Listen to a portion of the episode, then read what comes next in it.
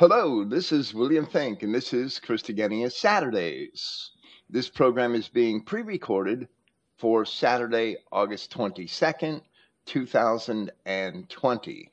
Right now it is Wednesday morning, August 19th, and once again, I have Truthvids here with me, and we are going to discuss the next several points of his 100 proofs that the Israelites were white. This is part four of this series, and and the time is just flying. Hello, Truthvids. Thank you for being here. Hey Bill, thanks for having me. Yeah, like we we managed to get through the first ten finally.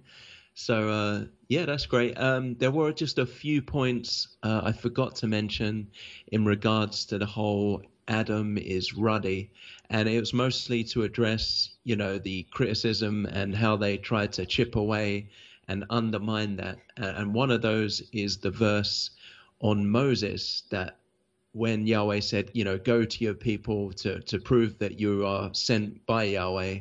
Uh, one of them uh, was that he would throw the rod on the floor and it would turn into a snake, and the other one was he would put his hand away, bring it back, and it would be white with leprosy.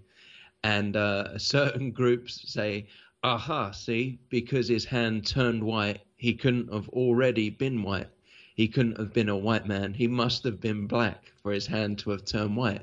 And, and that's not, not true at all because we aren't described as white. We're described as ruddy, that we have, uh, as you described, pink, red blood undertones in our skin.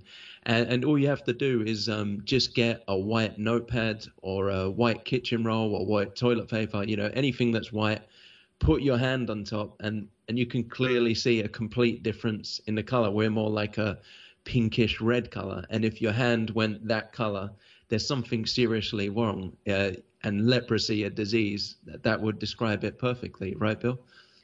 Well, well, absolutely, and and it it leprosy was said to be like white patches on the skin or, or um, white boils or, or whatever are described in Leviticus, but that doesn't mean that the skin isn't white. That's ridiculous the, the as we know white skin white skin is ruddy skin or it could be tanned or it could be bronze. And and generally we are called white people for that reason as opposed to the other races. When a negro and and I've seen suntanned negroes their skin gets notably blacker it doesn't turn bronze; it gets blacker when when they have when, they have um, very much exposure to the sun. Negroes that don't have exposure to the sun, or, or, the American Negroes, are all of mixed race. They practically all have white blood in them, or Jewish blood predominantly, which um, they they aren't the same race that came from Africa any longer because they're all mixed, and some of them have very light skin because of that mixture. So we we have um, old words for that, octoroon and quadroon, that have fallen out of favor, and and and after the um, Reconstruction period, you could probably never tell anyway. So, who was an octoroon and who was a quadroon? Those words fell out of favor. They're no longer used. They're considered archaic. But a light skinned Negro is basically a, a, a, Negro of mixed race. Go to Africa, and, and the only light skinned Negroes are, are up around the Arab portions of Africa and in areas where they mix with whites. There's no such thing. So to be ruddy. And like I discussed, um, we discussed it last week how um, ruddy was a white construct that the term really can't exist outside of the framework of a white race. And to be black or to be blue in the sense of being in mourning or, or being sad, they are white constructs that, that make no sense at all in, in the framework of other races. None whatsoever.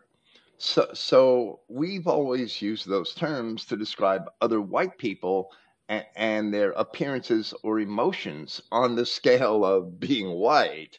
I mean, to be ruddy, you have to be white in the first place, as we know white people. So to wax pale, people, white people are said to wax pale when, when they're shocked or when they're frightened because the blood runs from their face and they're no longer ruddy, that their ruddiness diminishes and, and they look more white, more like that sheet of paper. And, and that's a literary device for, for ever since the time of the Old Testament the the a, a Hebrew equivalent of the phrase to wax pale, it, it appears in Isaiah chapter 29. And, and it says um, in verse 22 Therefore, thus saith the Lord, who redeemed Abraham concerning the house of Jacob Jacob shall not now be ashamed, neither shall his face now wax pale. In other words, Jacob will not be frightened any longer upon his redemption. So that proves that Jacob and the Israelites were white because only white people can wax pale when they're frightened. Negroes do not become white when they're frightened other races don't be even arabs don't become white when they are frightened so it, it's ac- actually quite ridiculous to think that any of these descriptions can fit other races yeah, and uh, also, you know, what what you said about they had names for different levels of mixture. It shows you that, um, you know, when you ever see a picture of a photo of some of those sub-Saharan Africans. They're so dark you can't actually see their face. It's just this black, just this black circle, and you can't even make out eyes or nose. They're so dark. And then obviously that's the original ones who came over to America or wherever. They must have looked at them and and saw that, and then saw that there are lighter ones because they've been intermixed with Jews or whatever slave traders, and then whiter and whiter, and they could clearly tell the differences. Uh, but that's all been lost. People just assume, uh, what's it called, African Americans, that they are black, but they're not. As you said, they're slightly intermixed. And um, I just wanted to quickly get into the whole Jacob Esau thing. Um, uh, unfortunately, so, some of these uh, black Hebrews they say that um, Jacob was a black man and that Esau was an albino, an albino, a um, a white ruddy person, and that's the race of the white man. And it's just so ridiculous. And the irony is that the Negroes are actually, because they have part Jew, Jewish blood in them, because when the slave traders brought them over, they were so stupid they couldn't sell them as, you know, good sla- slaves. So they intermixed with them, interbred, and that produced a more intelligent slave. So they actually have the blood of Esau with them. They accuse us of being Esau, but they are actually Edomites themselves. That's the irony, right? Well, well, right, absolutely, and and the the idea that Esau was an albino, so that's where whites came from, is patently ridiculous, and and that's because first, there are African albinos that have um, they don't have white skin they have very, very, very light skin compared to other Africans, and and they usually have um, because of the lack of pigment in their hair. It's not totally white. It, it's like a light orange color, perhaps burnt orange or something like that. Well, well they that they often, I believe, have pink eyes, and and there's other features that don't have any um, pigmentation or, or a serious lack of pigmentation compared to the same features on the the normal looking African. But these albinos don't necessarily have albino children when they mate with another Negro. So if Esau was peculiar, who would Esau mate with but other Negroes? I, I mean, if all the people of the Middle East were Negroes, it, it's absurd that a race of white people with features that are markedly white and not Negro because the the skull, the, the shape of the skull, and the features of the face in an albino Negro are still black. It's still the albino Negro. We could still tell that it's an African by race simply by looking at the facial features. So, how did Esau's facial features transmogrify into those of a modern European simply because he was an albino? Now, when black albinos have children with other blacks, only only on occasion are those children albinos because the albino genes are recessive. The children aren't albinos for the most part. They're black. So a white race cannot be born from one or even several instances of albinism in a dark race. It doesn't happen. It, it's absurd. It, it's basically a childish theory. You, some Jew must have concocted that one. It's childish. On the other hand, th- there are um, there are claims that Noah and and I wanted to mention this. I think we both did wanted to mention this last week, and it kind of slipped past and it never got mentioned. That Noah was so white, he was described as being so white because he was an albino. And and that's just an assumption. The descriptions of Noah in the Enoch literature and the Genesis Apocryphon are not necessarily original to Noah's time. At most, they reflect, as I said last week, they reflect what certain ancient writers from the time of Christ or earlier had thought about the phrase that Noah was perfect in his generations, that Noah was perfectly white because the Adamic race was white. There's no proof that Noah was an albino, and there is no necessity to believe that. And lastly, what is a white albino? I haven't seen a white albino ever. That there are people there were these um, in modern Europe. There are these um, epidermatologists, um, skin doctors, whatever, that have identified white albinism. When you look at white albinism, these people are just towheads whose hair never got darker, that they just have platinum blonde hair and pale skin. But that same pale skin is characteristic of a lot of Europeans who don't have platinum blonde hair and their eye color is the same as the other Europeans. The the eye color is the same as the other people from their tribe or family or nation, and they're ruddy and they have pink lips. They are not true albinos like we see albinism in the other races. So I think that's all a ploy to identify people with platinum blonde hair and and and fair skin as being albinos is a ploy.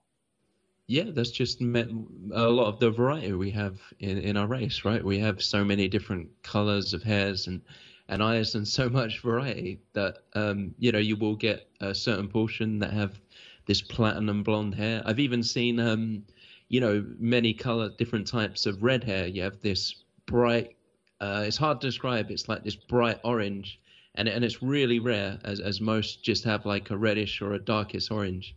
But I mean, you, you know, the Jews are just it's just another trick by the Jews to um, claim that platinum blonde is albino, right?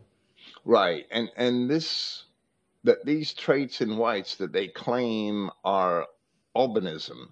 It, it's not, and they admit it's not the same type of albinism that creates albinos that, that are seen that is seen in other races. It's certainly not.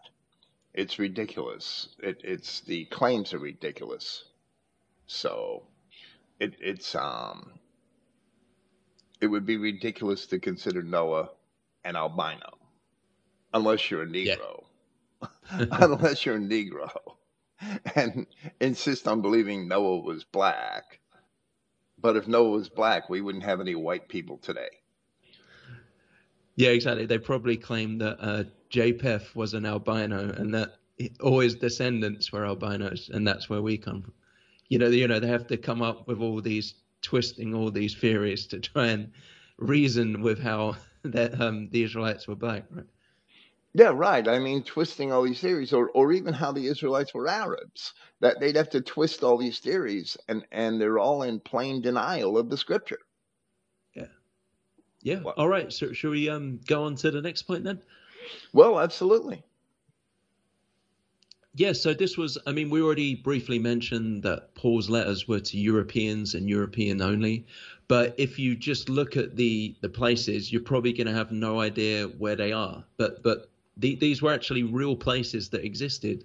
Like if you just mentioned to your average person uh, Ephesians, Corinthians, Colossians, uh, Thessalonians, sorry, I thought I was going to mispronounce that p- people can have no idea where these places are. And even like the uh, epistles to Timothy and Titus, they can try and claim, oh, that that was uh, an epistle um, to India or that was down in Africa. But you can re- very clearly identify these locations, what type of ethnicity, what groups of people live there, and, and you can realize that these were white Israelites and that Paul only went to white Israelites. There may have been as we already said, a few Japhethites here or a few other of the Shemite tribes, but generally, for the most part, these populations were Israelites, and that was the purpose of Paul's mission, right? To head out into Europe and begin spreading the gospel to the lost tribes of Israel. Well, well right, and and we can actually prove that entire point. and let me say that, okay, let's start from the, from the top. There were eight audiences for Paul's epistles, only eight. And he had 14 epistles. But four of those epistles were written to individuals First Timothy, Second Timothy, Titus, and Philemon. That leaves 10 epistles, right? Of those 10, two were written to the Corinthians and two to the Thessalonians. So that leaves eight audiences for Paul's epistles. Now, the audiences that were in Europe were the Romans, the churches of Rome in Italy, the Corinthians. Corinth was on the northern part of the Peloponnesus, near the isthmus which connects it, the Peloponnese or sometimes called Peloponnesus. It, it's a large island, and that's where Sparta was. That, that was the home of the Lacedaemonians, the ancient Spartans. The Danaans first settled there as they escaped from Egypt at the time of Moses in the Exodus. A, a, significant portion of the tribe of Dan went to the Peloponnesus instead of going with Moses. So, or, or perhaps had already gone to the Peloponnesus. And, and those stories are actually in the, the ancient Greek poetry. So, we have the Peloponnesus connects to the mainland by a narrow strip of land called the Isthmus, and that is where Corinth was. It, it was um, far to the north of Sparta. And then we have the Philippians, so Rome and Corinth, and then Philippi, Philippi was in northern Greece off the north coast of the Aegean Sea, east of Thessalonica.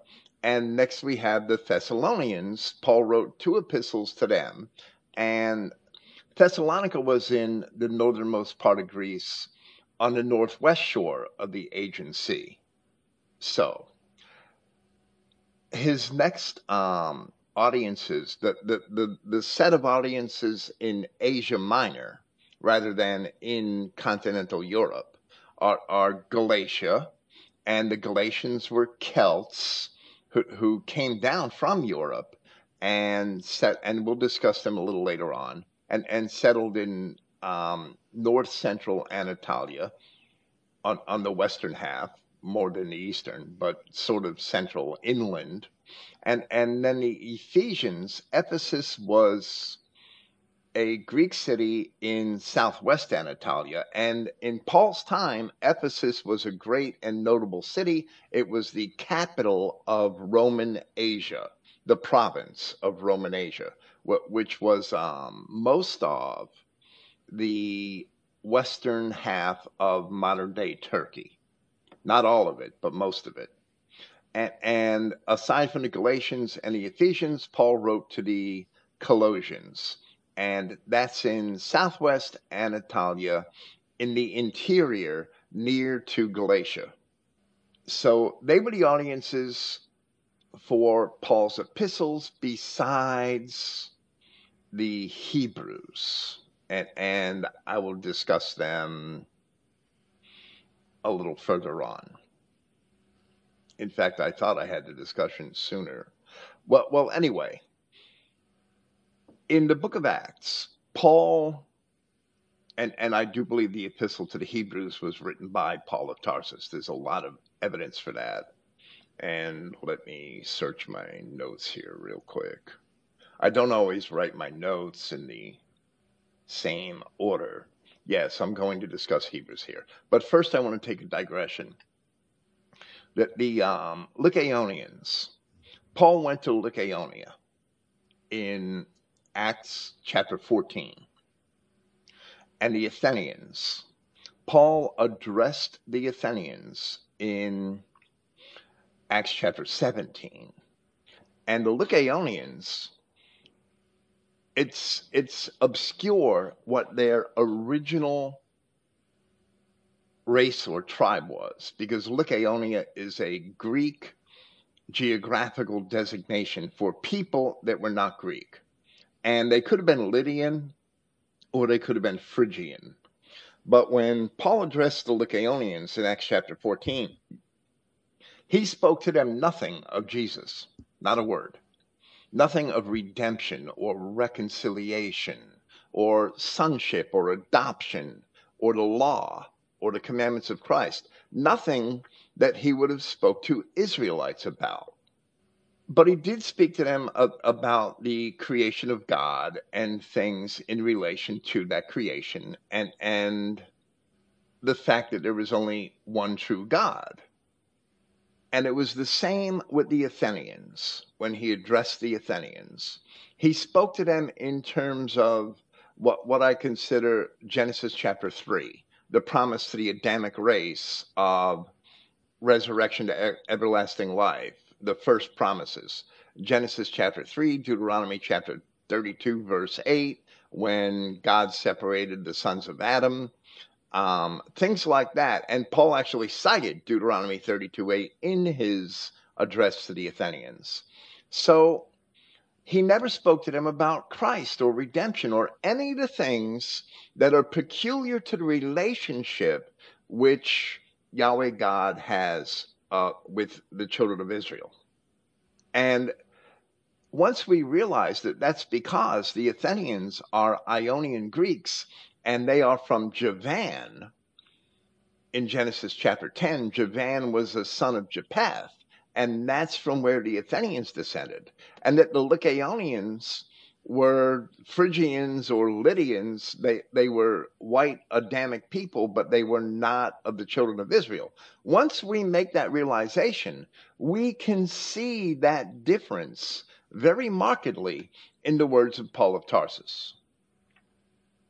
That's why he did not speak to the Athenians about Jesus in Acts chapter 17 or about the new covenant because the new covenant wasn't for them. But he did speak to them about resurrection of the dead. And that's because the Athenians, like the entire rest of the Adamic race, do have a part in the first promise of everlasting life made to Adam in Genesis chapter 3. They are included in that because the promises of God cannot fail.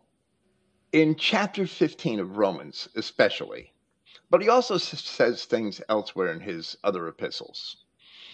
In chapter 15 of Romans, Paul spoke of his travels and his ministry, and he was always pushing towards the north and west of Palestine, always. So he never sought to preach anywhere else except for Jerusalem and to the north and west of Palestine. That's where Paul's entire focus was. Paul's epistle to the Hebrews is named, has that name, and, and it's not necessarily original. It's because early church writers understood he was addressing Hebrews. It has that name because it certainly was addressed to Israelites who were still practicing what we call today Judaism. And it was written as a defense after his arrest while he was imprisoned in Caesarea. And we know this. This becomes evident comparing the circumstances in the book of Acts to Paul's statements concerning Timothy further on in the epistle to the Hebrews, as it is clear that Timothy was not sent to Rome in bonds, which Paul and another of his companions, Aristarchus, were sent to Roman bonds. And there's reasons for that, because they were Roman citizens, and Timothy very likely was not. And Paul declared that Timothy had been released in, I believe it's chapter 13 of Hebrews. So Timothy must have been released before Paul was sent to Rome. When Paul arrives in Rome, he's writing epistles to Timothy. Timothy is not with him. So ostensibly, Timothy and Aristarchus, and perhaps others who were not mentioned in the epistles, were arrested in the temple along with Paul. And over two years had passed before Paul was sent to Rome with Aristarchus, and Luke also went with them, but Luke wasn't under arrest. And Timothy did not go to Rome in chains with Paul. So Timothy must have been released in Caesarea. So all this shows that Paul was imprisoned in Caesarea for two years, as the book of Acts says, and during that two year period, he wrote the epistle to the Hebrews. Now, in Romans chapter 9, we see which Hebrews he wrote the epistles to. Because in Romans chapter 9, he makes a prayer for his kinsmen according to the flesh, who are Israelites. And then he explains that not all of them in Israel are of Israel. And he goes on to compare Jacob and Esau because the modern Jews descend from those Edomites who rejected Christ, while Paul was only praying for Israelites, his kinsmen according to the flesh, that they would accept Christ. Otherwise, as he wrote in Romans chapter 16, Paul knew that the Romans were going to destroy Jerusalem. Paul told the Romans that he was writing to that God would crush Satan under their feet shortly. And that was fulfilled 12 years after he wrote his epistle when the Romans destroyed Jerusalem. So that's a whole nother digression that I won't get into. But that's the entire scope of Paul's epistles, 14 epistles. That's all we have surviving. There are two epistles that we know are missing. Those two epistles that we know are missing because they're mentioned in Paul's 14 epistles are another epistle to the Corinthians, which should have been the very first, and we don't have that. It's mentioned in the epistle we know is First Corinthians, but we don't have it. So the epistle we know is First Corinthians should really be Second Corinthians, and the epistle we know is Second Corinthians should really be third, but we don't have the first one. And an epistle to the Laodiceans in Anatolia is missing, and it's mentioned in the epistle to the Colossians. And Colossae was very close to Laodicea, that there might have been 20 or 30 miles between them. I don't really remember offhand, but they're very close. So we have of Paul's eight audiences for his epistles. Four of them are on the European continent. Three of them are in what we call Asia Minor, or the western part of modern Turkey, which was inhabited by Greeks and Celts, basically. And one of them are to the Hebrew Israelites that were still um, practicing what we call Judaism in ancient Palestine. That's the audiences for Paul's epistles. There's no epistle to Hutus, Tutsis, Chinamen. There's no epistle to the Arabs. Why would Paul write an epistle to the Arabs? There is none. He never tried. He never preached to Arabs. Arabia was just across the Jordan River from Israel. Paul passed through it at diverse times. He went there after he had his epiphany on the road to Damascus, but he never preached to Arabs. Right, and uh, also just quickly, as he said, um, not all Israel is Israel. This must mean that they look similar. That these Edomites who were in Jerusalem, they must have looked very much like the people, um, you know, the Romans, the Greeks, you know, the whites. It, it clearly this exactly explains the situation today, right? When you just look at any government and you think, look at that big hook nose, you know, he looks white, but no, there's something wrong, something quite not quite sorry, quite not white about him. It, it very clearly describes whites and mixed Jews. It, it's exactly what we have the situation today. There's nothing about uh, Arabs or blacks because that hadn't happened yet. We hadn't sent out to those locations and brought them into our countries back then. Well, right. There, there are a few. Um, that there are a few examples in Roman art of people that appear to be Arab who were um, merchants or slaves from Egypt. But they were not stereotypical. Those people were exceptions in the ancient world. Most of the Roman art depicts people that are entirely white. In chapter 15 and among the other places where either the book of Acts or Paul's epistles indicate that he preached, but where there are no surviving epistles, besides the Laodiceans and the Athenians, Paul preached in Tarsus and in Antioch. Now Tarsus was in Cilicia. In Cilicia was a was a ancient Phoenician settlement in the southeast quadrant of modern Turkey, bordering on Syria. So, bordering on modern Syria. So, Paul spoke in, and Antioch is in northern Syria, on the western portion of northern Syria, close to Cilicia. So, Paul spoke in Tarsus, he preached in Antioch and the vicinities of those regions. And on foot, he went through Cappadocia and Lycaonia and Roman Asia, Galatia and Roman Asia, as far as Miletus on the far southwestern coast of Anatolia. And he made that that that journey on foot on at least a couple of occasions.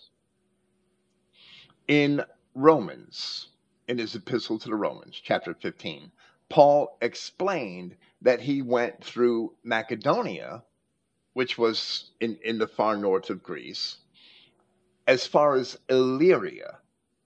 And Illyria and Macedonia were to the north of ancient Greece, and they roughly, Illyria roughly corresponds to modern day Albania on the north easternmost shore of the Aegean Sea. And one other place that Paul said that he had hoped to reach was Spain, Iberia, ancient Iberia. But Paul evidently used the Roman term for it because he was writing to Romans in his epistle to the Romans, and he called it Spain. And while there are some medieval tales claiming that he reached Iberia and even Britain, I don't accept those tales. They are certainly not true. I have to reject them. But Paul hoped to reach at least as far as Spain. And he expressed that hope, but he was never released from prison in Rome. He was executed instead. I don't know if you have anything to respond or add to that. Um, no, not really. I was just going to say um, that also you could link. Well, we was going to go over that later. That some of his these ministries that he got got going that even the other apostles uh, began to write letters to them, and they were clearly, although it's not, you know, absolutely clear that they mention uh, the location, you can clearly see that it's related to these European places. Um, so, so yeah, but if you want to go into the seven churches of Revelation first, that's fine. Well, well, I could, we could sort of reverse the order, right? Um, the, the original order that we planned. That's okay. We don't have to um, keep this in, in, in the order in which you first passed me the list. Peter and John. The fact that the epistles of Peter and John were to churches that Paul had founded or that um, disciples of Paul had founded, fellow workers, I should call them, because Paul considered them all to be disciples of Christ. We do not know the recipients of the epistles of John, as they are um, unnamed or not remembered by history. John's third epistle was written to Gaius. We don't know who that Gaius, who or where he was, except for the circumstances.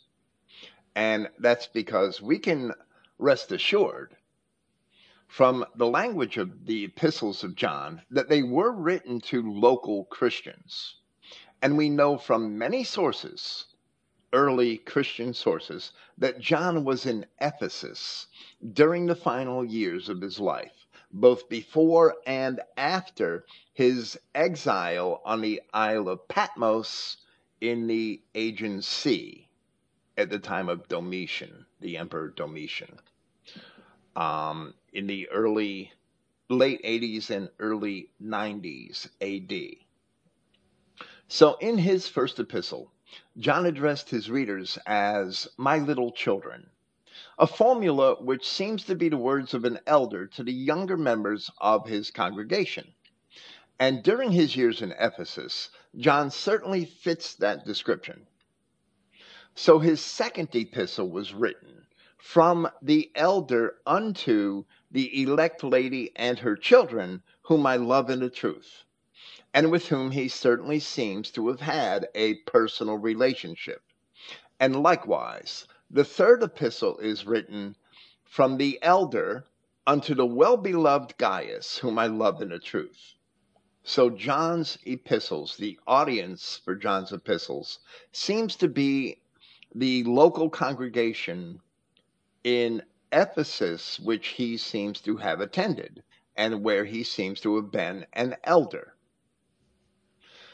Was but sorry, Bill? Wasn't there also uh, a bishop? Was it in Gaul who was two generations from John? Like his uh, his mentor was actually John's student, and then uh, eventually the the bishop of Gaul was linked that way. So, so it shows we can trace back at least some of them back to the, you know, the original apostles. Like not all of them, of course. Well, well, there was Clement of Rome, and we have surviving epistles from Clement of Rome, and he was either a student of John or a student of a student of John. I don't really remember, but Clement of Rome was probably a student of John because his epistles were written in the very late first century. And John did live almost to the end of the first century, by all accounts. Um, there, there was also Irenaeus, who I believe was said to have learned from students of students of John. You might be referring to Irenaeus. Yeah, I'm oh, sorry. I just remembered it. Just popped into my head. I wasn't sure. And, and is there anything on uh, Timothy, or do we not know what happened to him? No, we can't tell what happened to Timothy or to Titus. The Catholic Church has Timothy of the as the bishop of Ephesus, but it's very clear that while Timothy was in Ephesus at diverse times, Paul did not leave him to be a permanent bishop of Ephesus, that, that Timothy actually traveled to other places and and preached in other places as well as in Ephesus. He wasn't. Yeah, the idea was that they would set up their own bishop, right, and that they, um, Timothy would keep going around spreading the gospel, and you hope that they would found their own Christian communities. They wouldn't just go around and set themselves up as the pope. Well, well, right, exactly, and and that's the corrupt way that the Roman Catholic Church has claimed that the scriptures teach, but the scriptures don't teach the way the Roman Catholic Church says. And and that's very plain, especially in the original languages, of course. But wherever a bishop was never meant to be the head of an entire region of churches. There's nothing like that in scripture, in the original scriptures. A bishop was an episcopus, and, and the word bishop in English came from the Latin form episcopus, and it's a shortened form of that. An episcopus in Latin is not a true Latin word, it's a borrowed word from Greek, episcopus. And episcopus is the Greek word in our New Testament Greek, which means a supervisor or an overseer of a local assembly of Christians. That the local assembly was originally to appoint one of their elders to the to the position of episcopus, and he w- would basically be the ruler of that community. But he answered to the assembly itself. He could be voted out at any time. It wasn't a lifetime appointment, and it wasn't supposed to be made by any foreigner. It was supposed to be made by the assembly itself. And that's very clear in the original language of Scripture. But the the, the um, there's a word in the book of Acts which means elected, and the churches have translated it as ordained, but that's not what it means. And, and they perverted other words to justify themselves. And the Roman Catholic Church did it, and the Anglican Church did it, and the Lutheran Church did it. They all made these translations that justify their authority over the people when in fact the leaders of the local church should answer to the people and be servants of the people. So the Christian religion, even the way the apostles left it in the first century, has never been practiced because we've always been ruled over by people who want to exert authority over us Christ condemned those people in the book of Revelation as Nicolaitans. The word Nicolaitan means victory over the people or to rule over or conquer the people. Christ condemns those people. That was not how Christianity is meant to be. But God knew, Christ knew that was going to happen ahead of time. So, getting back to John's epistles, the fact that the Revelation, which was also written by John, is entirely Eurocentric, and that can be proven, and that John was in Ephesus, where Paul had spent three years. Paul was in Ephesus from 51 to 54 AD. John was in Ephesus 30 years later, and maybe a little sooner.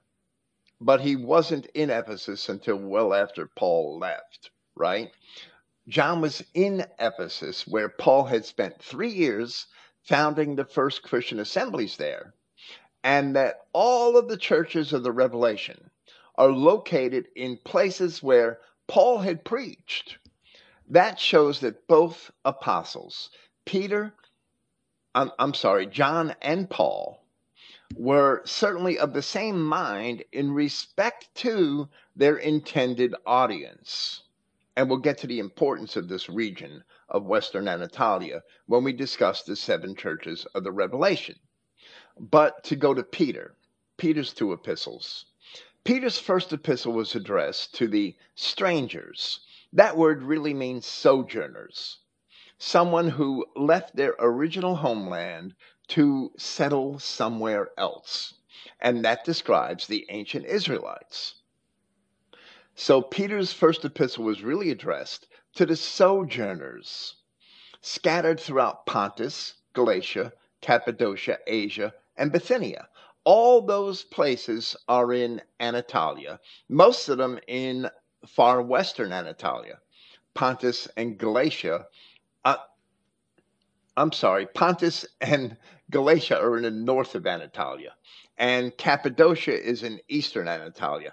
Bithynia is in the north central Anatolia, and Asia is the entire, or almost the entire, because it never included the Troad. Almost the entire western half of Anatolia was Roman Asia. So, Peter is writing to all of the major Roman districts of Anatolia. And that is where Paul or disciples of Paul had established churches throughout Anatolia. Peter is not writing this epistle to Jews. If he'd have written this epistle to Jews, he would not have cited Hosea chapter 1 and chapter 2 in the epistle, but he did. He's writing this epistle to scattered Israelites. He's writing this epistle to the assemblies which were founded by Paul of Tarsus and his companions, the sojourners scattered throughout Pontus, Galatia, Cappadocia, Asia, and Bithynia. Now, Asia would include almost, it would include every one of, I'm sorry, every one of the seven churches in the Revelation. They were all in Roman Asia. Peter called these people elect according to the foreknowledge of God the Father, meaning that we have to find out why these people are elect in the Old Testament, the foreknowledge of God the Father, through sanctification of the Spirit unto obedience, which means conformance to the law. The law was only for Israel, and sprinkling of the blood of Jesus Christ, which is the redemption, which was also only for the children of Israel. All of these places Paul had either preached in or had sent his younger companions to preach in. Peter's second epistle, while it does not contain such an address, was clearly intended for the same people because it is a response and a continuation of his first epistle. So, Peter and John, when they wrote their epistles, their same audiences were in Anatolia to the places that were the subject or, or the object of Paul's ministry. There's no doubt. Right. And um, Paul was the one that really got this uh, kind of rolling, right? He was the apostle chosen to head into Europe. Um, the, the other apostles, they were kind of, you know, back and forth, a little bit double minded um, trying to kind of stay semi-Judaism and at the same time this uh, you know Christianity for the lost tribes. But Paul was the one who really went into Europe and got and got it going. And um, it, it, this must have Peter must have realized this and started sending you know these epistles out to the churches that he was founding, right? Well, well, right. In in and and this is another so it, it another aspect of early Christianity, which is either absolutely misunderstood or purposely ignored by the Roman Catholic Church and by all the organized churches. Christians, mainstream denominational Christians, they tend to think that the apostles of Christ had some sort of perfect knowledge the day that Christ was crucified, that they knew everything. And and that they would be able to do everything that Jesus wanted from that time and they would do it all perfectly. And that's certainly not true. Their knowledge was only just beginning. Christ revealed to them very little on a need to know basis. And even the things he told them, they didn't understand until it happened. He told them over and over again that he was going to go to Jerusalem and get crucified and died and be resurrected from the dead on the third day. He told them that several times, and even the writers of the gospel admit that the apostles didn't understand it until after it happened, even though he explained it to them very literally, word for word, very literally. So in Acts chapter 2, Peter is speaking only to Judeans scattered who, who were scattered across ancient um, Mesopotamia and Palestine and came to Jerusalem for a feast. The only way they could be in Jerusalem for a feast and be in the temple was to be circumcised Judeans.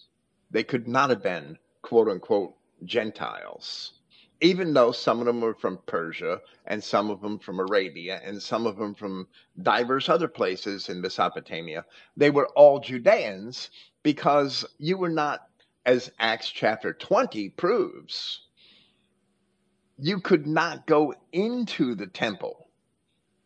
Acts chapters 20 and 21. You could not enter into the temple unless you were a circumcised Judean. The penalty was death. So all the men Peter was speaking to and addressing at that first Christian Pentecost were circumcised Judeans.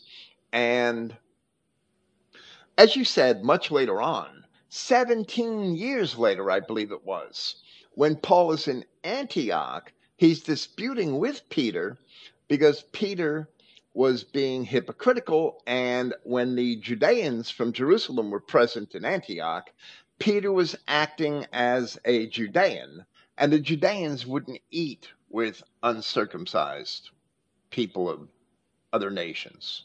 They wouldn't even eat, they wouldn't have anything to do with them. So Peter was being hypocritical. That's the subject of much of Galatians chapter 2. John was evidently on the side of Peter. And Paul had countered that. Peter received a vision in Acts chapter 10 that he should not reject these men who were uncircumcised, who were coming to him to try to bring him to the house of Cornelius, who was a Roman. Peter received that vision. Otherwise, he would have never went. He would have never went into the home of an uncircumcised man, being a Judean. But when Peter received that vision, the vision instructed him that he had to accept those men, so he did. And he saw that even without baptism, because water baptism really wasn't necessary in the Christian dispensation, it's still not. Peter realized that without baptism, that the, the Holy Spirit descended on the household of Cornelius when they received the gospel of Christ and accepted it. So, even with that vision, Peter still didn't have a perfect understanding of the history of the scattered 12 tribes. So, in Acts chapter, in, I'm sorry, in Galatians chapter 2, which is the epistle to the Galatians, and I, I, demonstrate this from the circumstances and the statements in all of Paul's epistles that the well, in my commentary for each of Paul's epistles, when exactly they were written, and I'm very confident about it. The epistle to the Galatians was written just ahead of Paul's visit to the Galatians, which is described in Acts chapter 18. that's how late it was written. And and we're talking about the late 40s, very late 40s, maybe early 50s AD, maybe from 49 to 51 AD in there.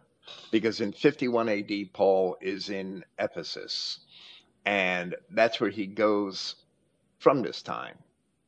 He ends up in Ephesus for three years.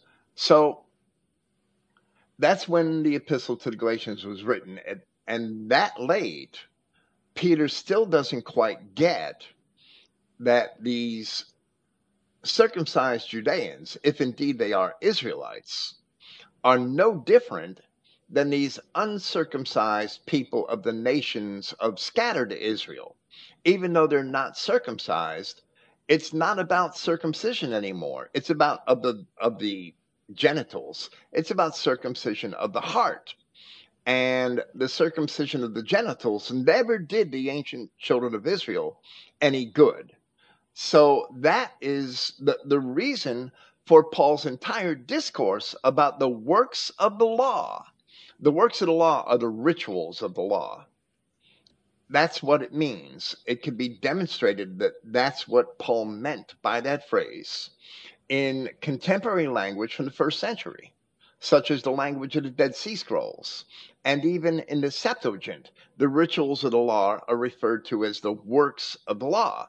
That's what Paul means throughout that epistle to the Galatians, where he tells his audience that the works of the law are nothing, although Christians should do good works, right? So, so that's the reason for the entire epistle epistle to the Galatians to resist the Judaization of Christianity, which Peter and John, in certain aspects, were succumbing to. So Paul really corrected Peter and John on that subject, and that shows in their later epistles. Yeah. And, sorry, there was just one thing I meant to mention uh, in regards to what you said, where uh, Paul could clearly see that um, that there was a difference between the Athenians, you know, Athens, and the other Israelites, the, the lost tribes who had set up all the nations around in Greece.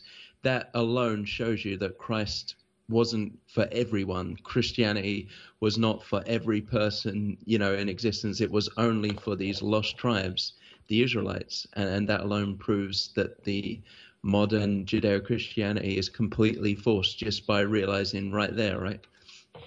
Well, well, absolutely, because Paul never spoke to the Ionians. The, the Athenian Athens is in a district of Greece just north of the Peloponnesus on the mainland above the isthmus, right?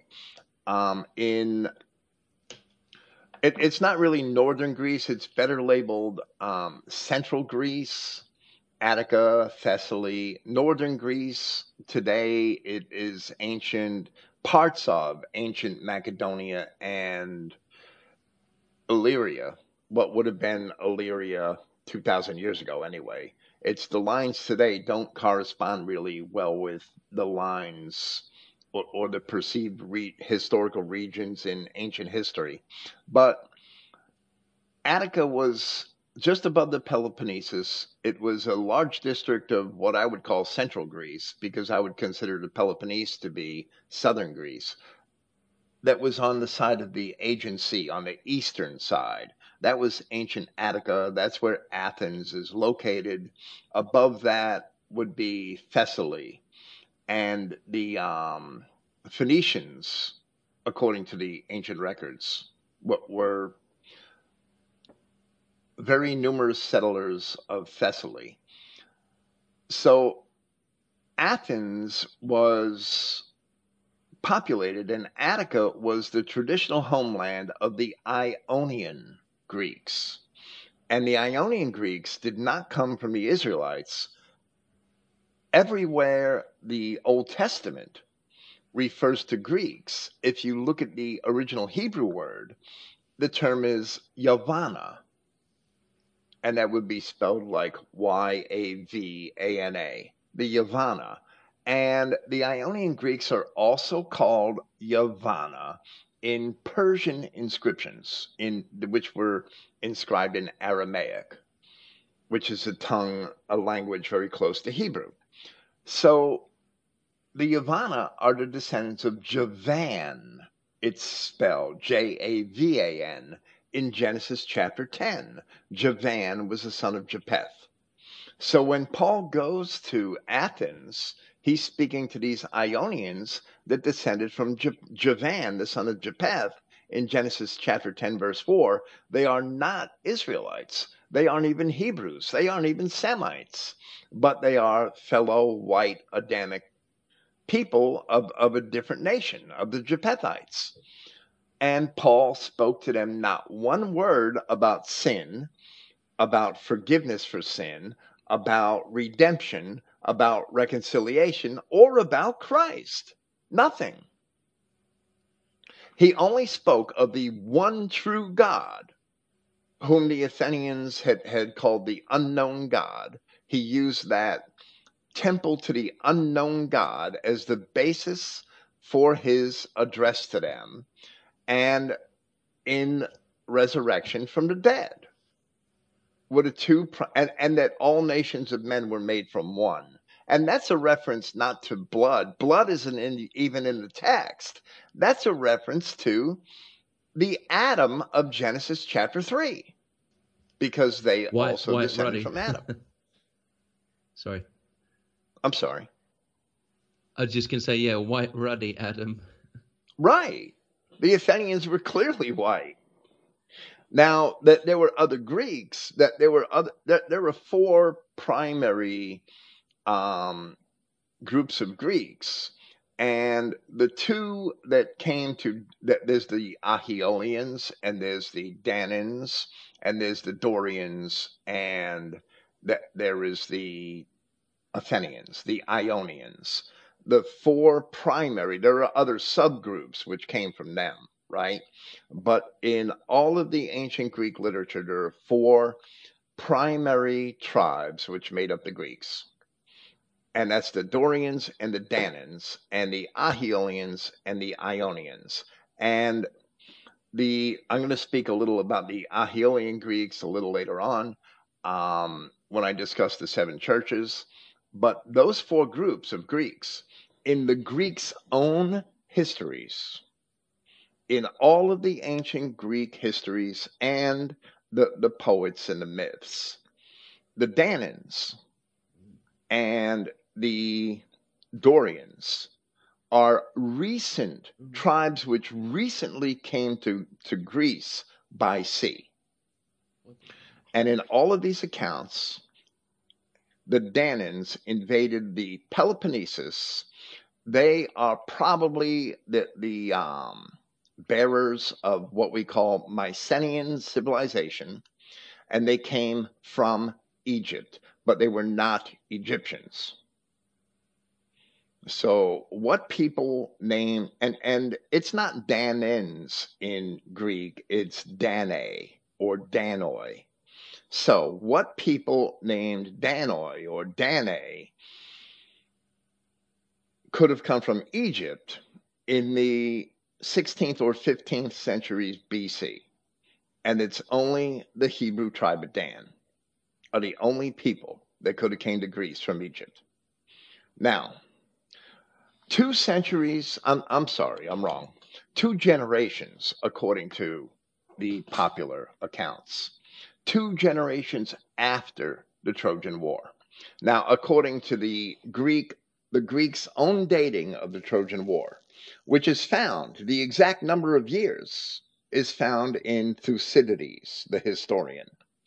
He was the second notable linear prose historian that came out of, of Greece. The first was Herodotus, and the second is Thucydides. He was an Athenian general, and he, he made a history of the Peloponnesian Wars, which he didn't finish. He only made the first 20 years. I, I nobody knows what happened to him actually. He he died because his book was incomplete.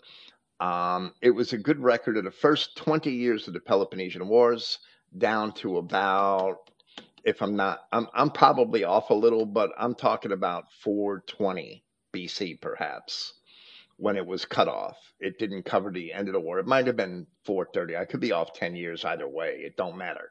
But well, Thucydides listed the exact number of years between the invasion of Persia and the Trojan War, which was over 700 years before that. And from that, we could assume that the Trojan War was about 1200 to 1180 BC. And there are other ways to arrive at that estimation besides Thucydides. However, and and uh, I got so far off track, I'm I'm kind of lost. okay, the Trojan War. Let's date it from 1200 to about 1180 BC. In there, two generations later, according to the much earlier Greek writers, did the Dorians invade the Peloponnesus and Thessaly and parts of northern Greece all at the same time, and they came by sea. The Dorians, if you read Homer's Iliad, which is speaking about the time of the Trojan War, it's speaking about the Trojan War.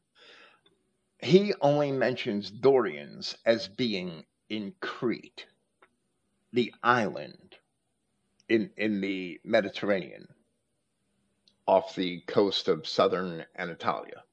So, where did the Dorians come from?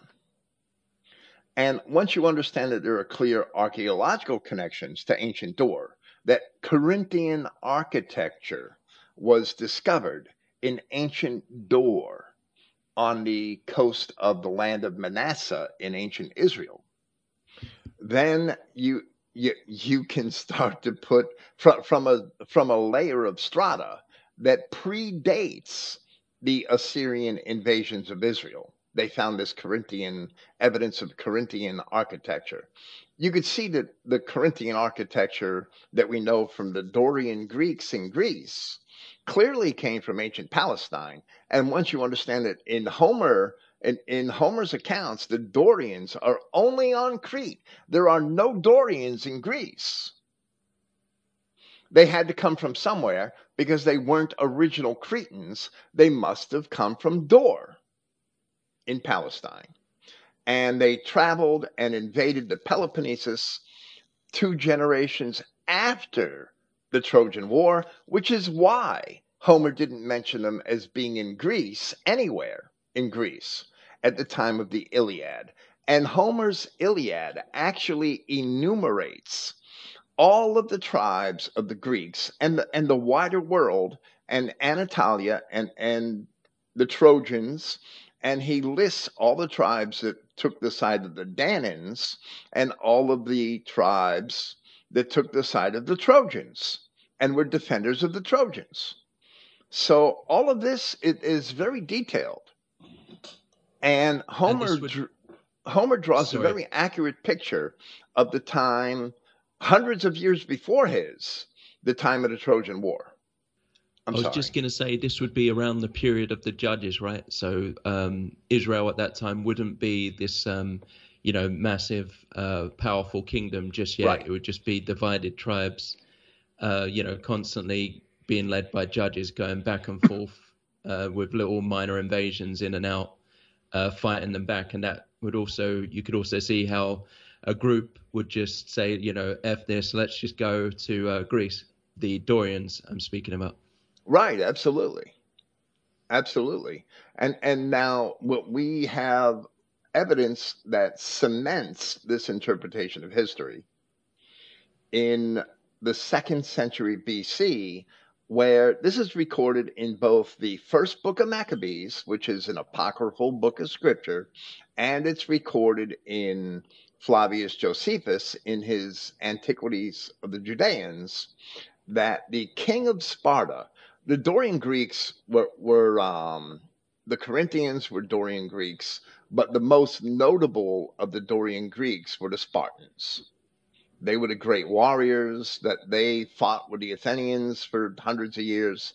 That they were the um, partners with the Athenians in, in the the Persian invasions and repelling and defeating the Persians. So the Dorians, the Spartans were the most famous warriors, right? The 300 at Thermopylae, what were the 300 at Thermopylae were Spartans and, and noted for their courage. So the Dorian king of Sparta in the second century, early second century AD, probably about between 170 and 160 AD, wrote a letter to the high priest Onias in Jerusalem. And this is just before the wars that the Maccabees waged against the Syrians and the Syrian defiling of the temple. It's just before that. So the letter wasn't answered until after that. And in the answer to the letter was an apology about why it took so long to reply.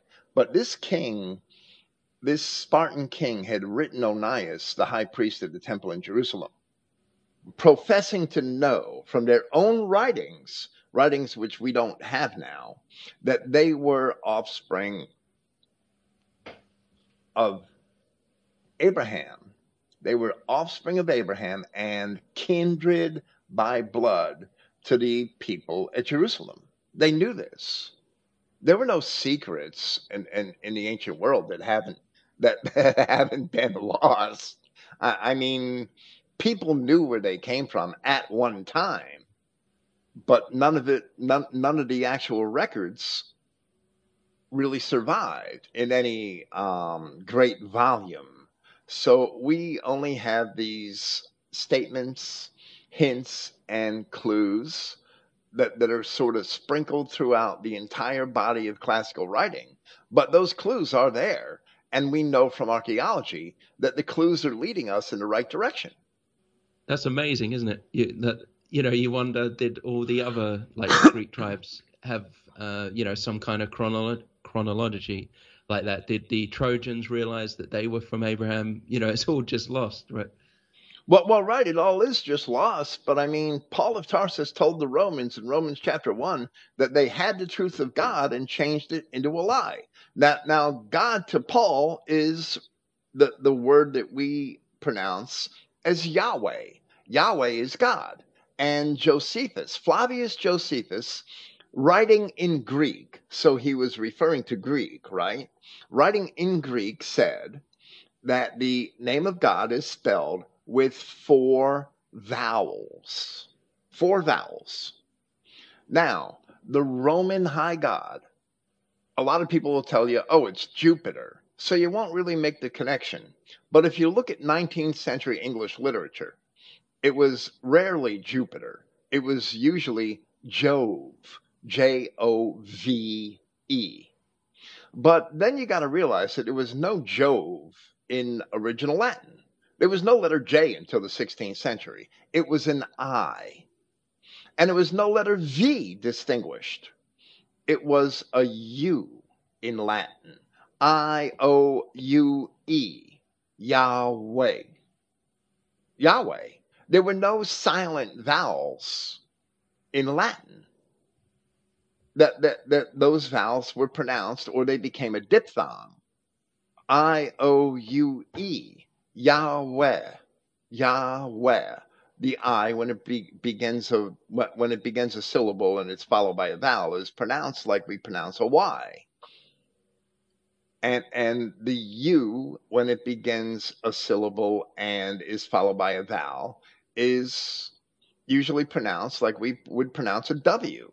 That's why those letters were distinguished by medieval typographers, medieval typesetters, medieval printers.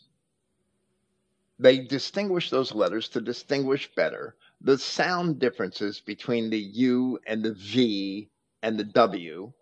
They created a W and a V in the Middle Ages and and also um, just there's that comic Asterix. Uh, was it Asterix and Obelix? And they always said by Jove. You know, even back then it was always Jove, the god of the Romans, not Jupiter. I, I had uh, this. I had proof somewhere at Christogenea. I don't remember which podcast. It might have been Romans chapter one, my commentary on Romans chapter one, where Jupiter is a contraction for Yahweh Pater, God Father, Yahweh or Jove, the Father. That's where Jupiter comes from. That's where the word comes from. From a contraction made out of the words Yov, Jove or Yov or Yahweh, and Father or Pater. So, Jupiter is Yahweh the Father. And the Romans, as Paul told them, they had the truth of God and changed it into a lie. So the Romans, who descended from the Trojans by all ancient accounts, there's many witnesses to that. The Romans descended from the Trojans, and the Trojans must have been Israelites because the Romans were Israelites, as Paul tells them throughout his epistle to the Romans. So we're getting way off base, and we do have to discuss the the seven churches of the Revelation because some of these um, assemblies in the seven churches of the Revelation were addressed in Paul's epistles, or were actually, many of them were actually founded by Paul of Tarsus, even if they're not mentioned in his epistles. If they weren't founded by Paul of Tarsus, they were founded by disciples of Paul of Tarsus. And the first church in the Revelation is Ephesus. Ephesus, at the time of Paul, was the capital of Roman Asia. So it was a very cosmopolitan city. Actually, all of these seven churches were in um, cosmopolitan cities, just about. So Ephesus was the capital of Roman Asia on the southwest coast of Asia Minor. It was on the southwest coast. It was a port city on the southwest west coast of what we know as modern Turkey, and I'll call that Asia Minor for, the, for our purposes here. In ancient times, the district around Ephesus was called Caria, and that was evidently a settlement of the Phoenicians. The Carians and Leleges, as they're described by the most ancient historians, had come from sea, from the sea to settle Caria. And another one of their principal cities was Miletus, and the Milesians were actually famous colonists of the ancient world. The Milesians, who were Phoenicians, had by the 8th century BC established established colonies around the coast of the Black Sea, along the Danube River, and as far west as Spain and Ireland. In ancient Ireland, the noblemen of the Milids or Milesians were the legitimate kings of Ireland into the historic period.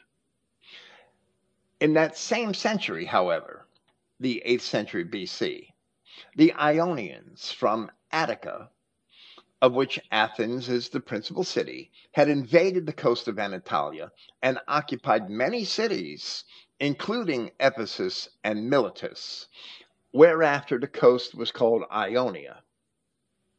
So, if you look and at the Greek also, accounts, so, I'm sorry, if you look at the Greek accounts of the Ionian invasions of Ephesus and Miletus, they never killed all the Carians. They killed a lot of the men, but they never killed all the Carians, and they took the women for wives. I'm sorry, go on. I was just going to say that there is this um, you, you know, when a lot of them came to Ireland, something must have happened. So it could have been either this Ionian invasion or later with the Persian aggression when they started taking all the coast. Uh, one of the two. Ne- ne- nevertheless, uh, a big fleet eventually went to Spain and then up to Ireland, where um, you know a mass of Milesians came to Ireland. I, well, I know well, there are already you know little colonies here and there, but there was eventually this mass exodus. I, would probably relate that to the Ionian invasions or, or to a an anticipation of them because I'm, it's hard to tell in what order the Ionians had conquered the cities of the coast of Anatolia, but they went all the way north to um, Smyrna and probably even further north than that. And that entire coast became known as Ionia. So the Milesians may have seen it coming. We really don't know because we really don't have a good history of the period. But the Milesians may have seen it coming if the Ionians went to Smyrna first and went to the northern cities first and worked their way south. It really can't be told. I, I don't think it's re, actually um, it, it's mentioned in in diverse ancient histories, but it's there's no full accounts from this period. That is basically a dark age of Greek history between the time of the Trojan Wars and the Dorian invasion, we know very little about ancient Greece down to the seventh century, when when this sort of after the destruction of Judah and Israel, there's sort of an enlightenment in ancient Greece, and they start writing history again. But the first things they start writing about are the ancient Trojan Wars. So that's Ephesus is the first of the seven churches of the Revelation. The second is Smyrna. And Smyrna is a city on the western coast of Anatolia, north of Ephesus and Miletus. And it seems to have been an Aeolian Greek settlement, the Aeolians being one of those four tribes of, of four original tribes of ancient Greeks. An Aeolian Greek settlement before being taken over by the invading Ionians. The Aeolians were from Thessaly. They themselves had fled to Anatolia. They were from Thessaly, a place north of Attica, which was also settled by Phoenicians. So it's difficult to ascertain whether the Aeolian Greeks are of a Japhethite, meaning they were related to the Ionians, or a Shemitic origin, meaning that they were actually Phoenicians it, it's hard to tell. The Lydians to the east made war against Smyrna for many decades in the early 7th century BC, and eventually they destroyed the ancient city. And it was in Ionian hands at that time. But it was rebuilt by the Macedonians, the Macedonians, if I must, in the late 4th century BC.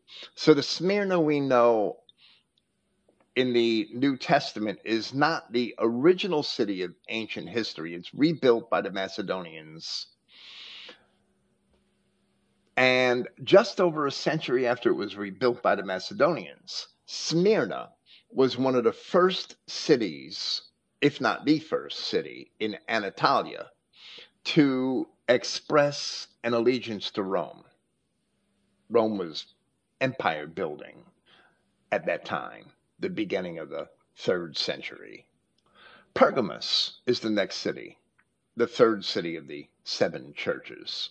Pergamus, or sometimes it's called Pergamon or Pergamum after the Latin. The um, I prefer Pergamus because Pausanias, the ancient Greek historian geographer, he called it Pergamus and not Pergamon. Pergamus is 20 miles inland from the coast of Anatolia, opposite the isle, the island of Lesbos. It's in a province, it's north of Smyrna. It's in a province called Mysia, just south of the Troad. Mysia was also settled by Aeolian Greeks. The Aeolian Greeks in Anatolia had fled Thessaly upon the Dorian invasions of Greece, which reportedly began, as I said, just a few generations after the Trojan War or near the end of the 12th century BC. So the Greek kings of this region in Mysia had favored Persia later on in history. And when they revolted from, from Persia, they were defeated by the Persians, who controlled Mysia for nearly 50 years in the 4th century BC before the region was retaken and reconquered by Alexander the Great.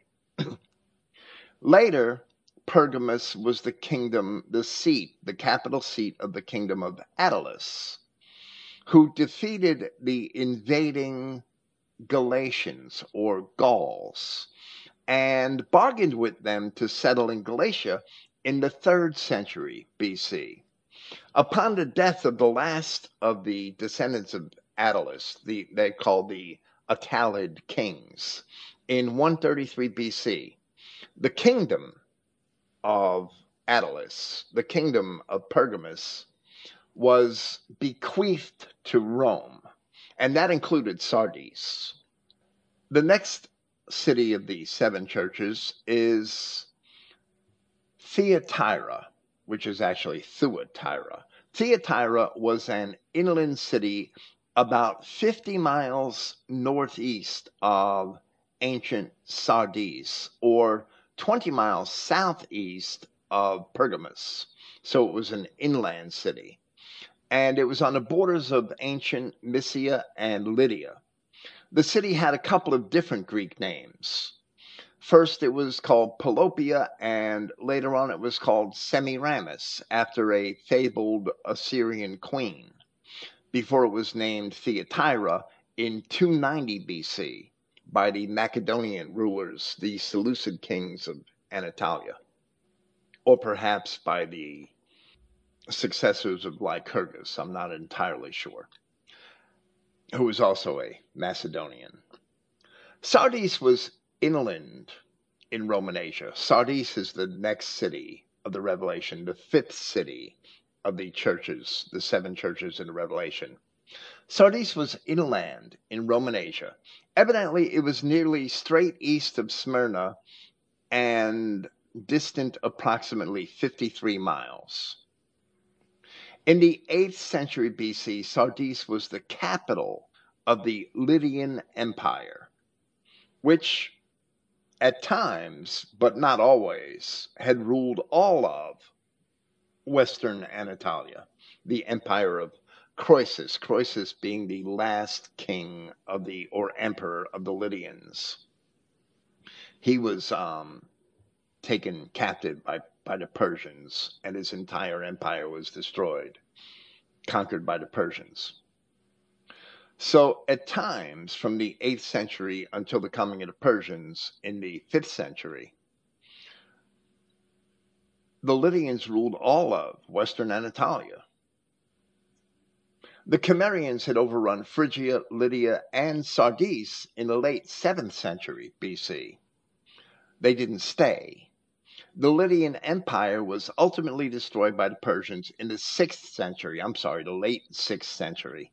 Until Xerxes was defeated by the Greeks, all of Anatolia was ruled by Persia.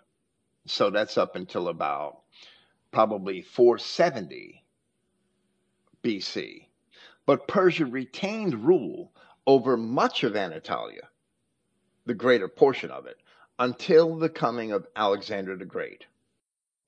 The next city, the sixth city of the seven churches, is Philadelphia, which was also inland and east of Smyrna by about 75 miles, but on a line a little further south than Sardis in territory once belonging to the kingdom of Lydia, and before that, Phrygia.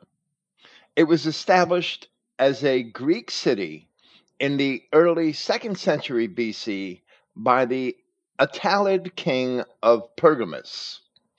Southeast of Philadelphia were three towns rather close to one another, forming a triangle.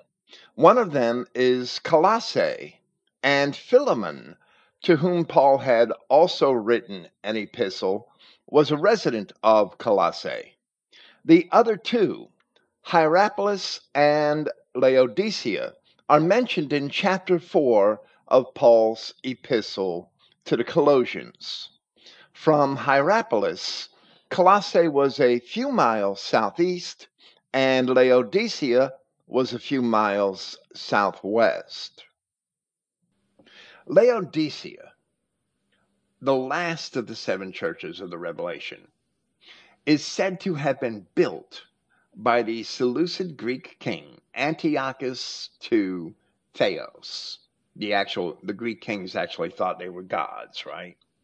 Late in the first half of the third century BC, probably about 260 to 250 BC. That's when he ruled. So while some of the cities where these churches were located had been inhabited by Lydians or Phrygians or Persians in their distant past, the dominant elements of their populations by the time of the proliferation of the gospel Christ, the gospel of Christ, were Phoenician, Ionian Greeks, Macedonian Greeks, or Romans. However, all of these people were certainly white Adamic people. All seven churches of the Revelation were in this one small area of Anatolia. And these represented, these all represented traits which would characterize the greater body of white Christians down throughout history. So, in summary, concerning both the epistles of Paul and the seven churches of the Revelation, the Hellenistic and Roman periods brought about a virtual homogenization of Greek and then Greco Roman society, in which tribal distinctions were maintained. But the significance of those distinctions was greatly diminished, in spite of the fact that race mixing continued to be frowned upon, and the Romans even had laws governing which people or tribes could intermarry with others or with whom. The Romans had laws. They had to allow, by law, the Macedonians to contract Roman marriages. And they did that. And, and that's well recorded in history. The Macedonians and people of other Greek nations and tribes and races. The Latin word connubium described the right to contract a Roman marriage, and it was granted only to Roman citizens. And historically, it was only given to certain tribes of non Romans, like the Macedonians, the Macedonians. So, in whole or in parts, for a thousand years before Christ, the entire area in question, Western Anatolia, was at divers times under the power of many different nations. These nations included the Phrygians. The Phrygians were, by early accounts, colonists from the Thracians who crossed over into Anatolia and established the kingdom of Phrygia. The Thracians were descendants of Tiras, the Japhethite. He's listed among the sons of Japheth in Genesis chapter 10. Then there were the Lydians. The Lydians were descendants of Lud, the son of Shem, in Genesis chapter 10. Then, and there's biblical evidence for all of this, then there's the early Phoenician settlers of Caria, Pamphylia, and Cilicia along the southern, the southern coast of Anatolia. And then there are the Ionians, who were the sons of Javan, the Japhethite, in Genesis chapter 10. And then there are the Dorians. The Dorians are a colony of Israelites from Dor in the land of Manasseh. And then there are the Persians. And the Persians were mostly the sons of Elam, the son of Shem. But they had assembled their armies from all of the nations of Mesopotamia and the east. Then there are the Scythians and the Cimmerians who were always encroaching upon Anatolia from the east. And the Scythians came to settle in much of northern and northeastern Anatolia by the time of Christ. The Scythians dominated those areas. And the Cimmerians had overrun the kingdom of Phrygia and obliterated it. And that was the kingdom of King Midas, the king that everything he touched turned to gold. And his tomb has been discovered by archaeologists.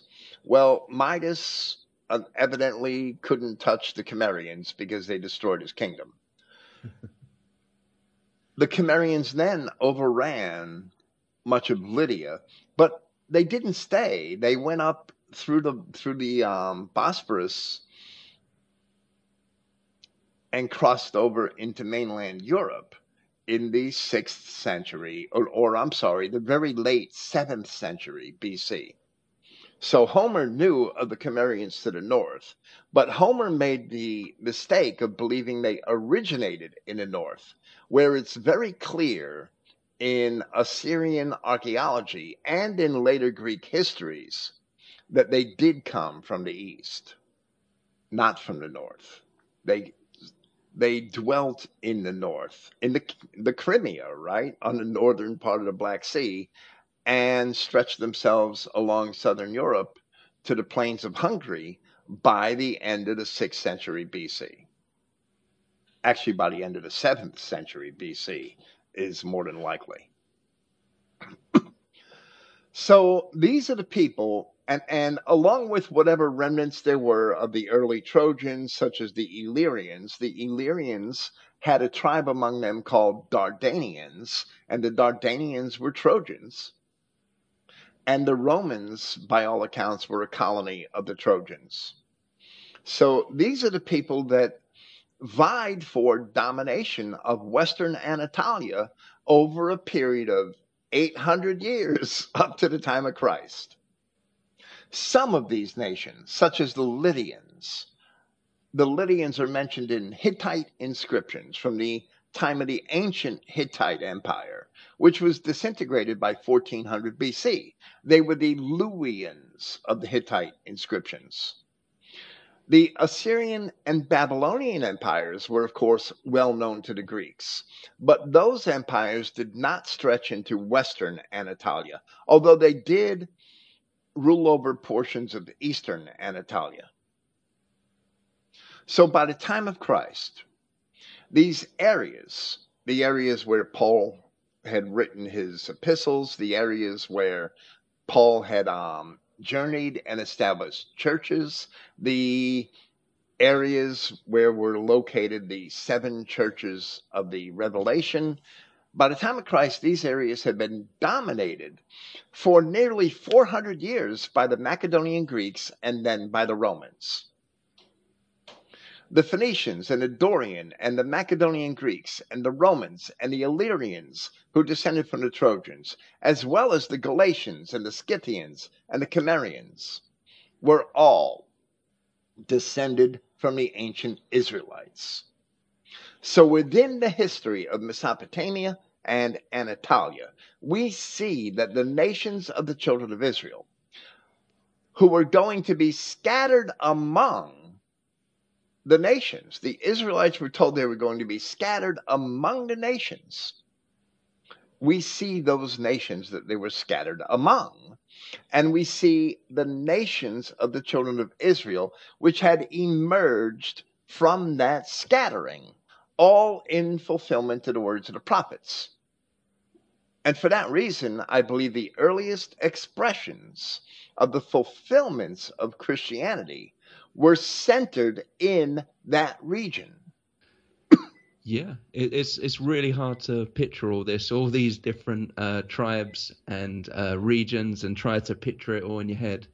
But but hopefully everything you just said kind of uh, you know helps picture it all. But but what you can realize is all the churches were all in that region that we now call West Turkey, right? Uh, Anatolia, and they were all white uh, colonists from the Israelite people.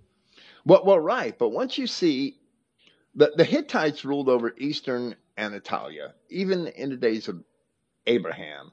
And Abraham is like, let's say 2000 to 1900 BC. In that time frame, we had the call of Abraham and his migration to Palestine and the birth of Isaac, and a little later, the birth of Jacob by um, 1650, 1700 to 1650 BC. In that period, Jacob and his 12 sons are going down to Egypt.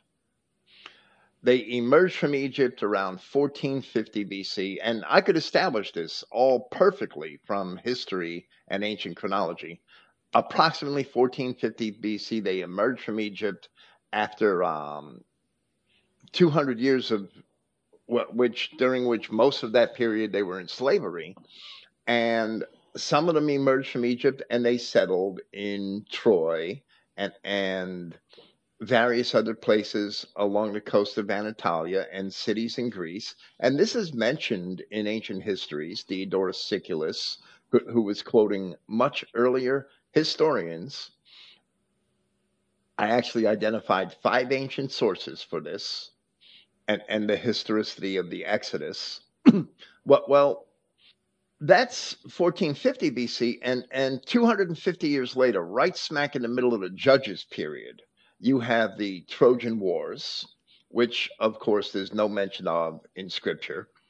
And then within 75 to 100 years, you had the Dorians emigrating. The Dorians had been emigrating and, and going to Crete during that time. And then the Dorians in Crete invade the Peloponnesus and areas of northern Greece. They didn't invade Attica, so far as we know from history, but they invaded Thessaly and, and northern Greece and the entire Peloponnesus, and they drove a lot of Danaans into northern Greece. And the Danaans that were driven even further north than Thessaly, they had combined themselves with Dorians and Illyrians and, and became what we know as Macedonia. And Macedonia was basically a, a composite nation of different Greek and, and Trojan tribes. So Macedonia and Illyria. So, so it began as an empire.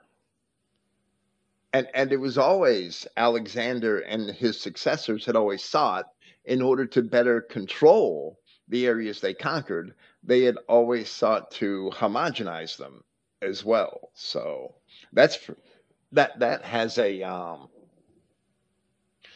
that has a negative side to it once you realize that a lot of the people of Mesopotamia and eastern Anatolia were also descended from Hittites or from other from other Canaanites.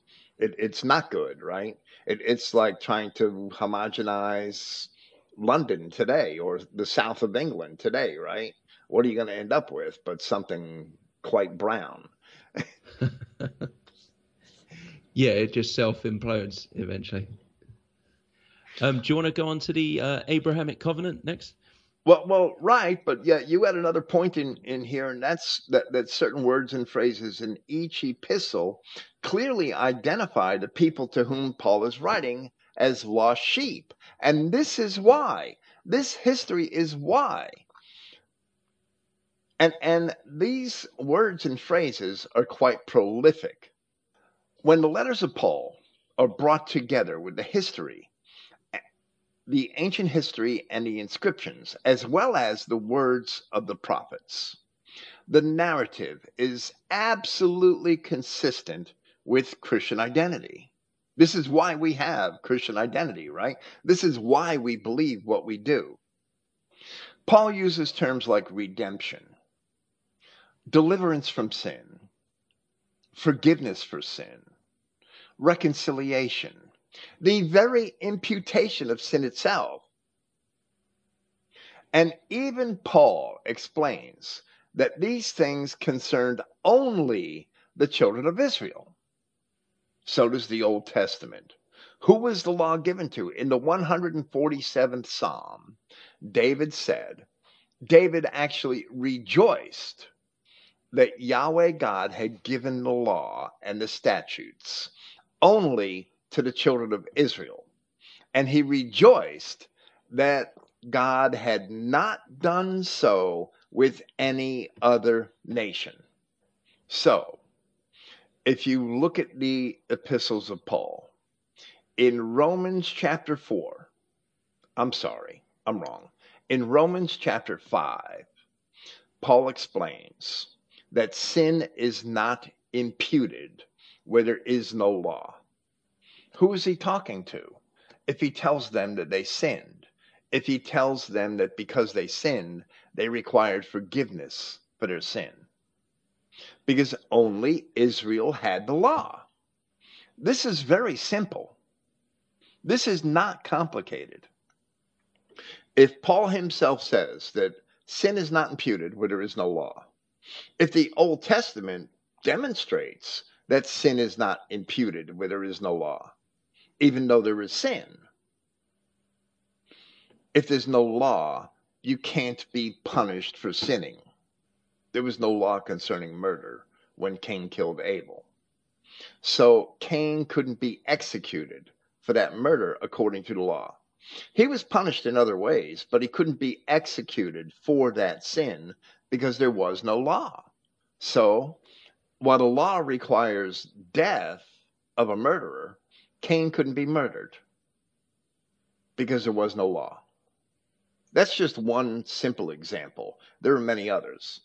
If sin can only be punished because you are subject to the law, because you were given the law, then all these epistles that Paul wrote to these eight audiences, the people must have been Israelites because Paul told them all that they sinned, but he told them all that they were forgiven of their sins.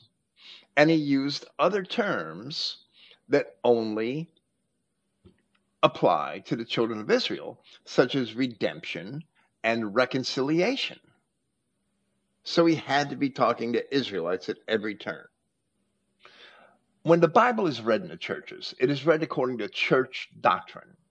And this language is virtually ignored or it's explained away or the meanings of the words are twisted. But if you look at the words of the apostles themselves, the only viewpoint where the New Testament makes perfect historical and biblical sense is with the Christian identity viewpoint. Go to Romans chapter 1. Paul told the Romans they had the truth of God and changed it into a lie. If Yahweh God in the Old Testament only made himself known to the children of Israel, as he expressed as early as Exodus chapter 3, then which other of these pagan Adamic nations or which of these other races had the truth of God and changed it into a lie? None of them. Because none of them had the truth of God, because our Bible tells us the truth of God was only revealed from the time of Abraham forward to these ancient children of Israel, which began with the giving of the law at Sinai, the call of Moses out of Egypt, in order to lead the children of Israel out of Egypt. It only applies to them. Right, and there's um, you know a few others as well where he speaks later on in Romans. He says that they're the wild olive tree that be, can be grafted in to the main olive tree, right? And that's the sorry, the cultivated olive tree. And what he means is the Israelites who were given the law were the cultivated olive tree, whilst the Trojans who left the main body of the Exodus and then went to Rome uh, they would become the wild olive tree. They're still part of the tree, but they just don't quite have the law. But now with Christ, they can be grafted back in. And many people try to twist that and say, oh, once Christ came, it all became universal and anybody can be grafted in. But that's not what he's saying. He's saying that they already were Israelites and that they can now be grafted in. That's what he's saying. It's very different. Well, well right. We, we, we have our practices but because they were handed down from generation to generation within our culture. And, and I really do believe that cultural acclamation to the law is what kept us civilized and is what Yahweh meant in Jeremiah chapter 31, where he said, speaking of the children of Israel, that I would write my law on their hearts.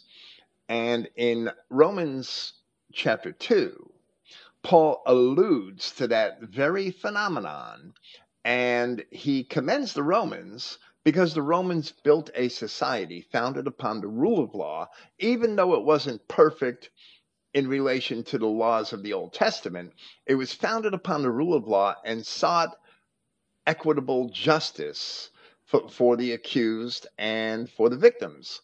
So the Romans had a, a very orderly and, and empire which functioned under the rule of law, even though some of the emperors themselves were not perfect examples of that at diverse times. So Paul commended the Romans in Romans chapter 2 for following the law written on their hearts.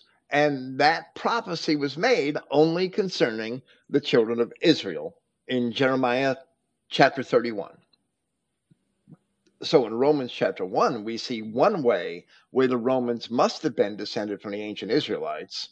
In Romans chapter 2, we see another way where the Romans must have been descended from the ancient Israelites. In Romans chapter 4, Paul speaks about Abraham and, and in the later manuscripts upon which the King James Version and, and many other versions are, are based, it only says Abraham our father. But and and that word father is twisted into something other than an ancestor where in the bible it always refers to an ancestor period and and paul actually says abraham our forefather and paul goes on in romans chapter 4 to speak of the promise to abraham that his seed would become many nations and he makes the assertion that in Christ, the promise is sure to all the seed, according to the promise that your seed would become many nations. Paul is not um, using some sort of metaphorical meaning of father and seed. If you go back and look at the promise to which he refers, it says very clearly Yahweh God says to Abraham, Your seed will come out of your loins. That's the same seed to which Paul is referring when he speaks about Sarah's womb in that same chapter.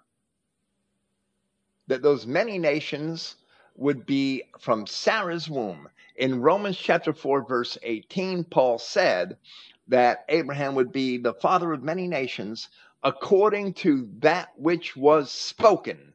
So shall thy seed be. Paul is bringing the gospel of Christ to those nations, not to any other nations. He didn't present it to the Athenians in Acts 17. He didn't present it to the Lycaonians in Acts 14, but he did present it to the Galatians, to the Corinthians, to the Romans. And we can show that Galatians, Corinthians, and Romans in history all descended from the ancient children of Israel. And how that happened. It's in scripture and the circumstances, and the records are all there in ancient history. So in 1 Corinthians chapter 10, Paul told the Corinthians, all of our ancestors, meaning his, he didn't say my ancestors, he said all of our ancestors were baptized by Moses in the cloud and in the sea. So, like you said, the Romans had descended from the Trojans. And the Trojans evidently departed from Egypt and settled in the Troad. And by all the early Greek accounts, Dardanus, the legendary founder of Troy, came to Samothrace, to the island first, by sea. But never say they never say where he came from. But he came by sea and and then crossed into the Troad from Samothrace ultimately, and the colony which he left of Dardans eventually became known as the Trojans, even though they retained that label, Dardans. The most famous city was said to have been founded by a grandson, or maybe it was a great grandson, named Tros, from which we have the name of the city Troy. So, That's the Greek legend. And they came by sea, but it never says where they came from. But at the same time, if you look at the genealogy from this legendary Darda, Darda or Dardanus down to the time of the Trojan War, it corresponds very well.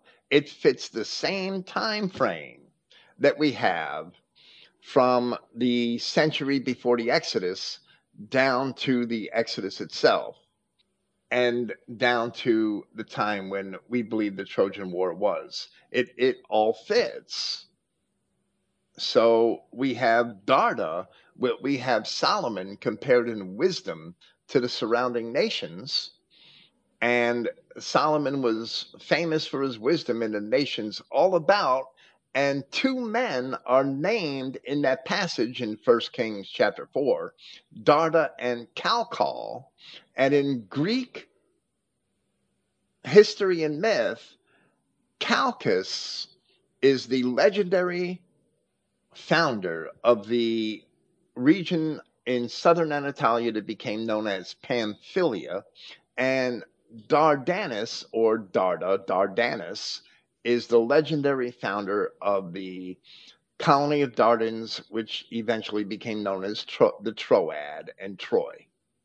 In First Corinthians, so that's how the Romans descended from the ancient Israelites.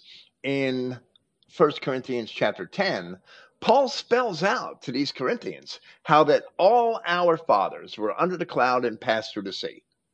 So the Trojans never received the law because their emigration into Europe bypassed Mount Sinai. So Paul talked only to, to, the Romans only of the fact that they had the truth of God at one time, because they did, they were raised with it, but changed it into a lie, and that the law was written in their hearts, and also, as you said, that they were a wild olive tree as opposed to a cultivated olive tree. They were still olives, but they had to be grafted back onto the tree, and that happened in Christ. Christ is the vine, we are the branches. If we do good, we stay on the vine. If we depart from him, if we don't keep his commandments, we're going to be broken off. We're going to become broken off branches that's the same analogy Paul's using in Romans chapter 11.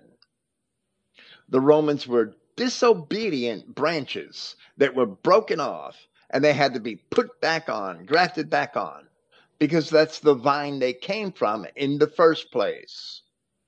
But the Corinthians, they did have the law. They were at Mount Sinai. And that's what Paul's ex- expressing to them because they were Dorian Greeks. They were in the Exodus. Their ancestors didn't part, depart from the main body of Israel until much later, probably 500 years after the Trojans, three or 400 years after the Exodus. Their ancestors departed from Dor and settled in Greece. So 1 Corinthians chapter 10, Paul speaks to them from that perspective. When you take what's in Paul's epistles, look at the origins of people in ancient history and archaeology, everything lines up. It all lines up. But the churches will never get it because they don't study the Bible the way that we study the Bible. Yeah, From the, that Jewish lens, right? Right, and, that and Jewish one lens. More? Um, Galatians, he says the law was our schoolmaster for Christ. Well, right. if they didn't have the law, how can it be their schoolmaster as well? Uh, if they were the roaming Scythians who once had the law and the customs probably passed on, you know, the majority of it, then they would understand uh, Christianity, of course.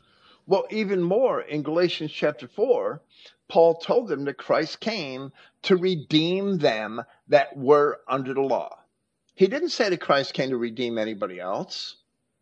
Christ didn't come to redeem anybody else but the children of Israel.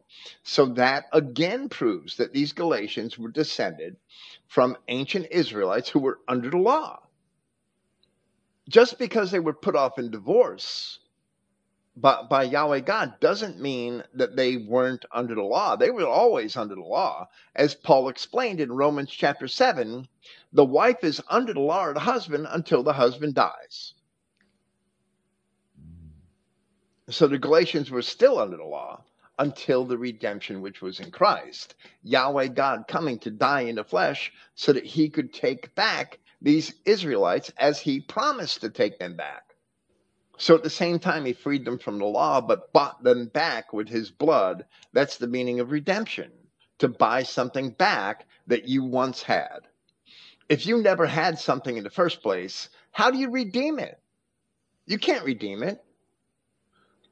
You take your lawnmower down to the pawn shop and put it in the pawn shop and you get a hundred bucks. And maybe a week or two later, when you got $125, you could go redeem that that lawnmower from the pawn shop. But you can't redeem the stuff that I brought to the pawn shop. You can't redeem it if you didn't have it in the first place. You don't own it. You can only redeem stuff that you owned. That's the language it uses in the Old Testament. That's what redemption means to buy something back that you once had, that you're entitled to buy back because the law entitles you to buy that back. And, and there's all sorts of laws governing redemption in the Old Testament.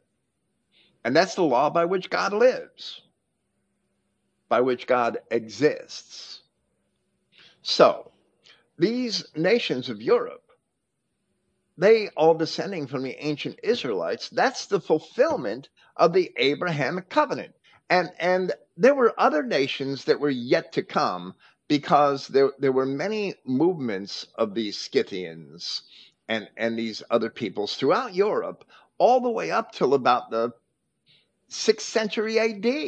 The Germanic tribes were still moving around in, in Europe, and the Slavic tribes were making incursions. And those Slavic tribes, a lot of them descended from Japhethites, but a lot of them very probably descended from Scythian Israelites because the lines between Japhethite and Israelite or, or Scythian and Sarmatian or Scythian or German and Slav became very blurred in early European history.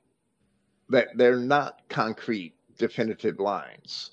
So these people were still moving around and creating the nations that they became in Europe un- until the sixth century. In the case of the Slavs, until the ninth century, 10th century, to create the nations of modern Europe.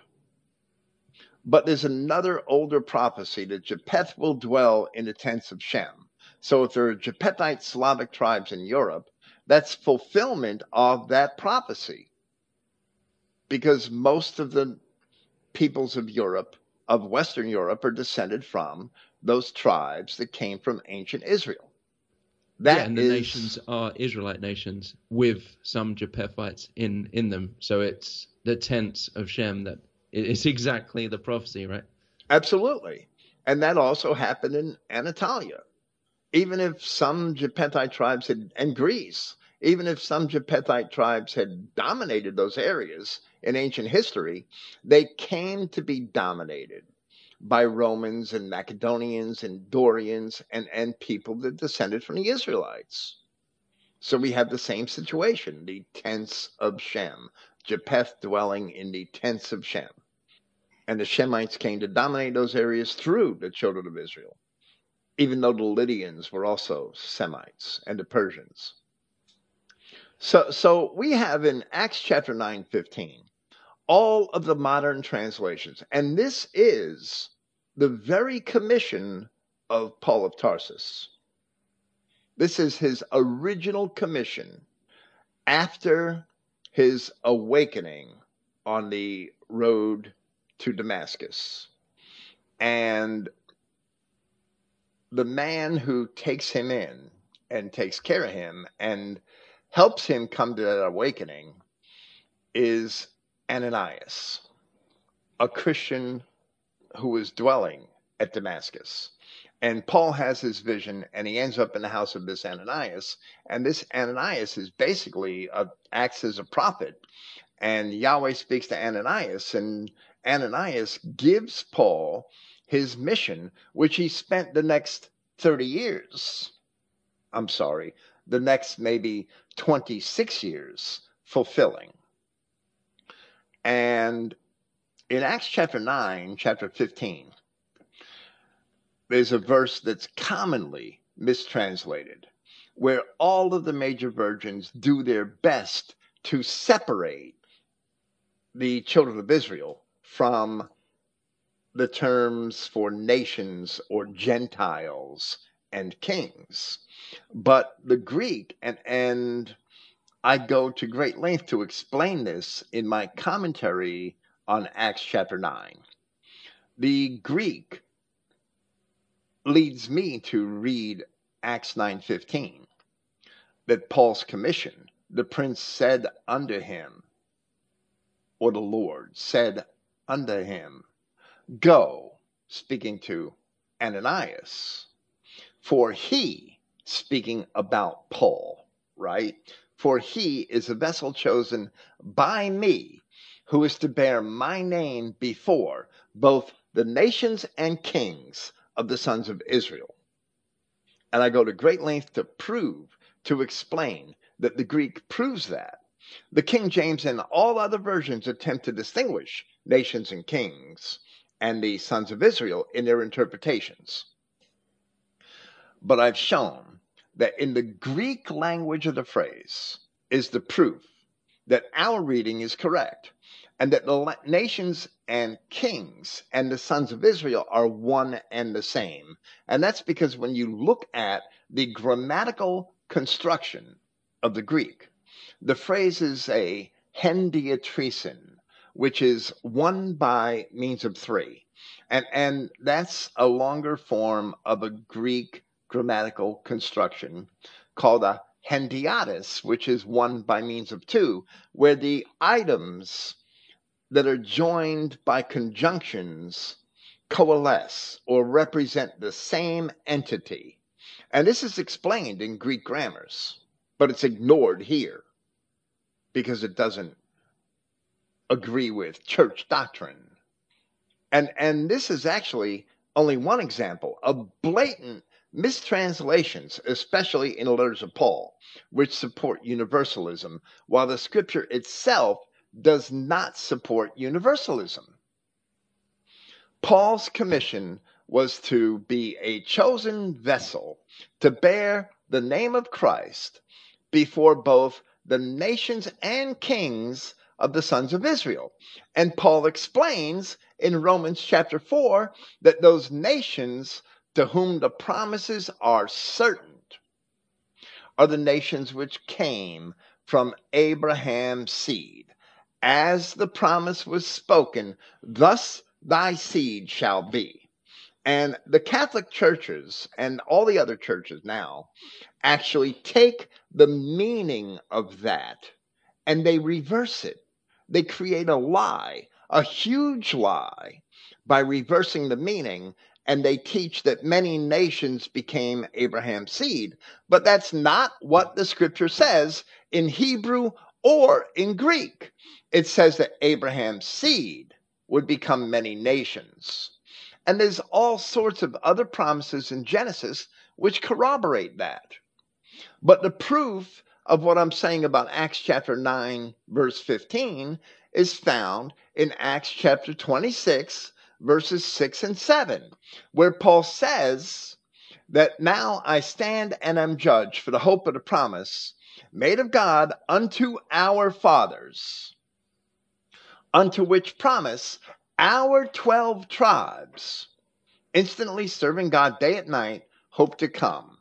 So, Paul says that his work is being done to fulfill that hope of the 12 tribes and nobody else.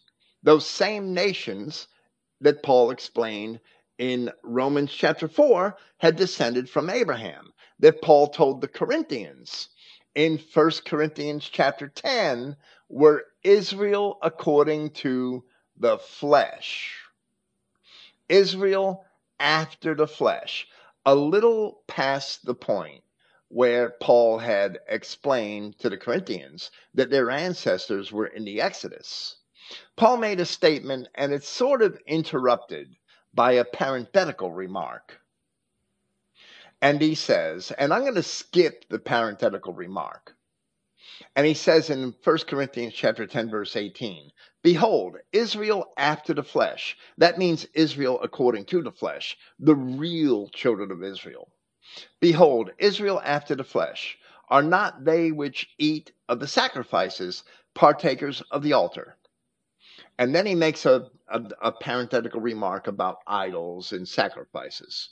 But then he says in verse 20, But I say that the things which the Gentiles, that word means nations, the things which the nations sacrifice, that's who he means by where he says Israel according to the flesh or Israel after the flesh. He's talking about these same nations that are making sacrifices at the altar. They're not making sacrifices at the altar in Judea. The Jews are doing that. Behold, Israel according to the flesh, or Israel after the flesh, are not they which eat of the sacrifices partakers of the altar. Then in verse 20, after the parenthetical remark, but I say that the things which the nation sacrifice, they sacrifice to devil and not to devils and not to God. He's referring to Israel according to the flesh, the nations which sacrifice to devils and not to God. They are the nations deported from ancient Israel in early times or colonizing Europe in early times who were pagans. They weren't practicing Israelitism, they weren't practicing Hebrewism or the ancient religion of their Israelite ancestors, they were practicing paganism, sacrificing to devils and not to God. Israel according to the flesh. This is so clear in the epistles of Paul. This is yeah, and um, sorry, this is the entire purpose of those epistles to go to those nations and kings of the sons of Israel for the hope of the 12 tribes of Israel that's the entire purpose of Paul's epistles, and the churches obfuscate it, or they ignore it, or they don't want to hear it. They just refer to one or two places where it says all men, and they take that totally out of context because Paul is not talking about all of anybody else but Israel and the wider Adamic race.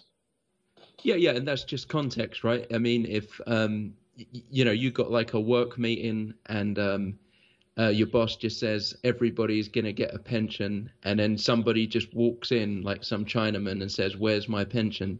You're to go, What the hell? This is only for people who work here. And, and in the same, what I mean is Paul's only speaking to the Israelites. So he can say all men in that context. Absolutely. All Israelites who he's referring to, right? It, you can't just walk, someone can't just walk in and go, I'll, I'll have some of that as well. Absolutely. And that's why 30 years after the crucifixion, it, it was actually probably 28 or 29 years after the crucifixion. Paul stood before Herod Agrippa II and said that his mission was for those 12 tribes and the promises God made to the fathers. Period. You cannot force Paul to contradict himself. You can't interpret anything that Christ said in order to make him contradict himself when he said, I have come only for the lost sheep of the house of Israel. Well, you cannot force Paul to contradict himself where he said that his hope is for the 12 tribes of Israel, that his mission was to reconcile or redeem or, or announce the redemption of the 12 tribes of Israel. You can't make Paul contradict himself in some interpretation of one verse from some other epistle in chapters two or three or four where, where, where he just mentions all men in a different context or, or within that context. You can't make him contradict himself. Yeah, and as you said, um, with the Abrahamic covenant, the whole point was he would take one man and his wife take them out of the pagan world and create many nations from that one man's seed. And then, as you said, they do the complete opposite that everybody just believes something and suddenly you're the seed of Abraham. Well, what was even the point of bringing Abraham out? Why, why even bother? I mean, the whole thing doesn't make sense. Absolutely not. Why would any of that language even exist in the New Testament if God changed his mind? Yeah. And, um, you know, it started, as you said, with this, uh, you know, Sparta or the Corinthians and then the Macedonians and the Romans they they were the start of like the great nations that would come from Abraham's seed, and then then we see all these European nations, and you know there's also further prophecies of kings and rulers that would come from Abraham's lines, and that's all this royalty and nobility that we saw in Europe, all these descendants of Judah ruling over the other twelve tribes, right? Right, absolutely. If, if you look at the ancient Greek histories, the Trojans uh, it, it's it can be established that in Scripture that Darda and Calcol were of the tribe of Judah, and they established those colonies at Pamphylia and into Troad, and the Trojans and many of the Pamphylians came from them. But later on, we had the Phoenician settlers, and the Phoenicians settled in Pamphylia and also in Cilicia and also in Caria and the Carians and the Legas and Cilicians all came from the Phoenicians. And if you read the Greek classics, and I cite this somewhere in my writing, I don't remember exactly where, but if you read the Greek classics, you will learn that the Carians and the Cilicians had taken their princes, their kings. They took their kings from the princes of the Trojans. In the ancient world, among the Greeks, the Trojans were recognized as legitimate royalty. King of kings, isn't that what you said in your paper?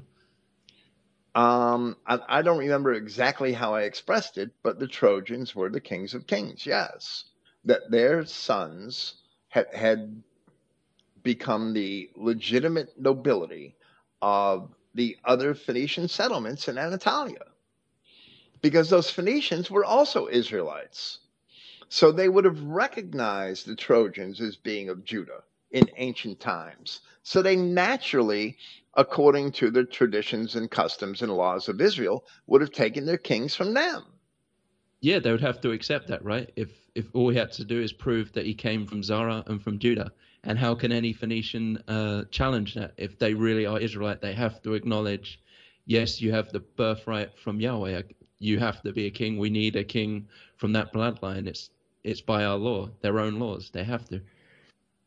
Well, well, I mean, if that's what the law of Yahweh says, if that's what the prophecy of Jacob says in Genesis 49, Genesis chapter 49, that the scepter will be with Judah then the other Israelite tribes must have had that instilled in them that naturally Judah should rule over them.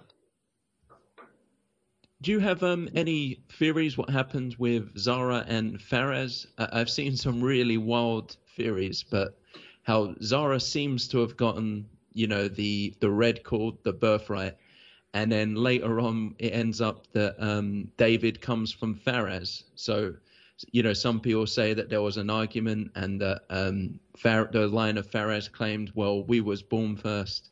And Zara said, no, our hand came out first. And in the end, Pharez ran, um, you know, won out. And then the descendants of Zara refused to accept that. So they went to Greece and became their own kings. Well, well, right, but it's very clear that not all of the people of Zara had yeah. departed from the body of Israelites there are always people of Zara and descendants of Zara throughout the kingdom period in Palestine. But it's natural that there's a natural rivalry between brothers. And if, I mean, we've experienced this all throughout European history contentions for the thrones, um, disputes into who was in the line of succession next. It, it's natural. And that would have naturally divided many of the Zarahites, and perhaps that was part of the motivation for them going and forming their own their own colonies overseas. Yeah, but but it'd just be speculation, or it just happened, and um, you know, you can imagine that if Yahweh wanted colonies in Greece, which evidently he did, that's why he made Judah have twins to. He, he knows our behavior and how we will act, and that's why he had, he made Judah have twins, right? So one's descendants would go set up these colonies. Well, right, and and I do incline. I can't prove it, so I don't teach it as a doctrine. I don't even teach it as as a facet of history, but I can repeat it. That the entire the the true story behind the Red Hand may very well come from Zara Judah. I can't deny it, but I wouldn't teach it as doctrine or history. But the possibility is open that that very likely is the source for the original um, Red Hand of Ulster and, and other places in in Britain. And you also have the red lions everywhere. I mean, lions are obviously yellow, but where did that come from? What? Why are there just?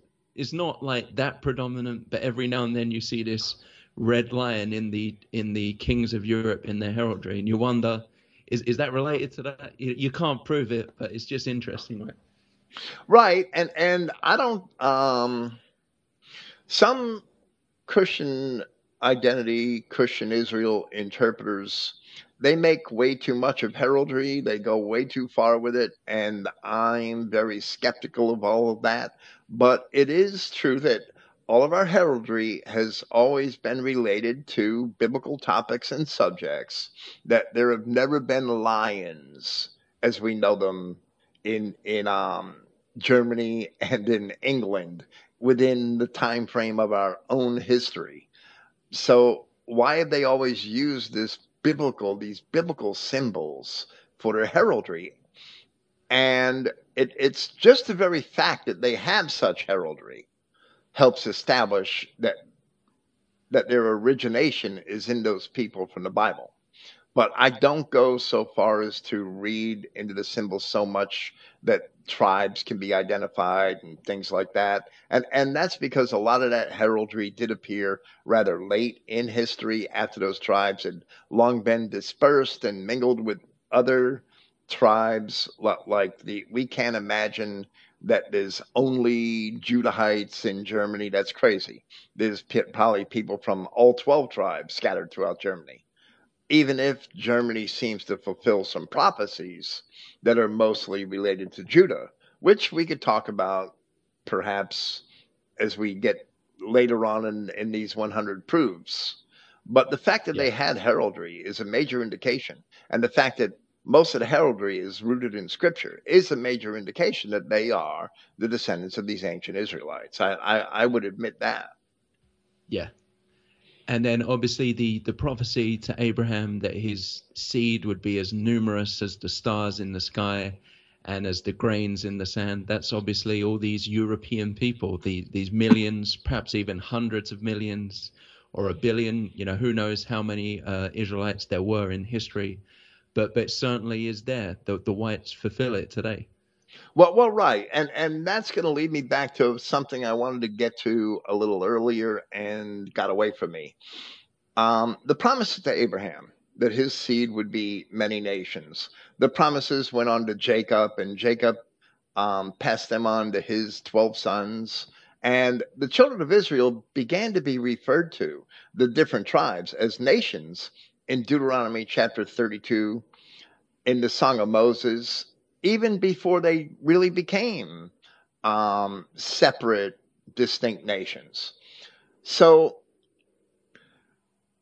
when these promises were made to Abraham and to Jacob, there may have been scattered Japhethite tribes throughout various portions of Europe, especially uh, along the major rivers and, and around the Black Sea, the Caspian Sea, that the um, the Danube River Valley, that there were scattered Thracians and Ionians and, and Phrygians or perhaps even Persians and Assyrians who, who wandered Medes, who, who were wandered and made colonies throughout southern Europe and, and parts of the Danube River Valley, and and there's evidence of that.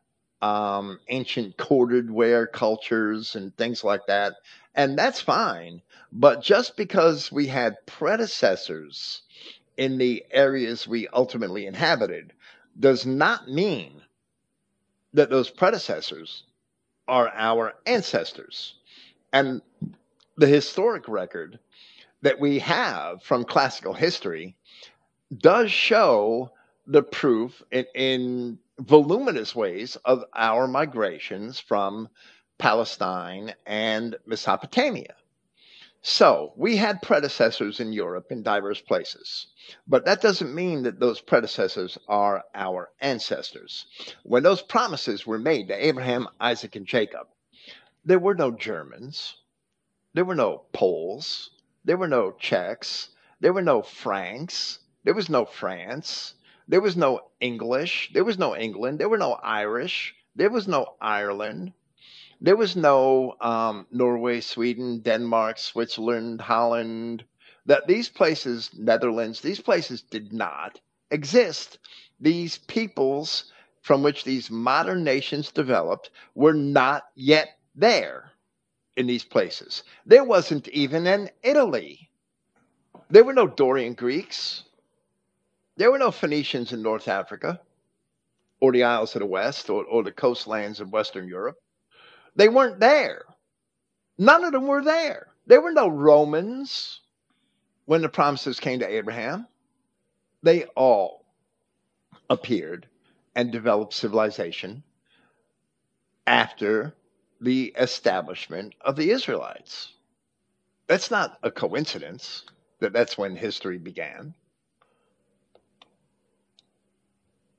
It's not a coincidence that all of the Greek records, all of the ancient Greek myths show that that the harbingers of Greek civilization, writing, letters, culture, all came from Phoenicia or Egypt.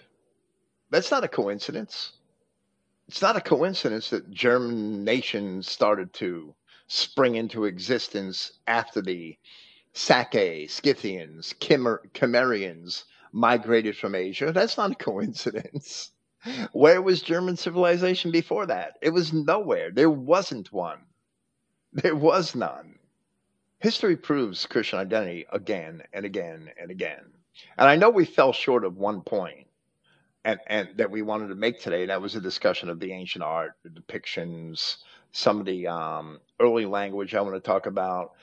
And we'll have to pick up with that next in, in our next presentation. Yep, no problem. Uh, th- yeah, Jesus was white, uh, and everything shows that he was, and that he was his race that he was born into. He chose to come down. Uh, must have also been white, right? And we'll start there next week. Yeah, brilliant. All right, F- thanks for having me again, Bill. Praise Yahweh, God of Israel, our European race. Thank you. Praise Yahweh. Thank you for listening, everyone, and good night.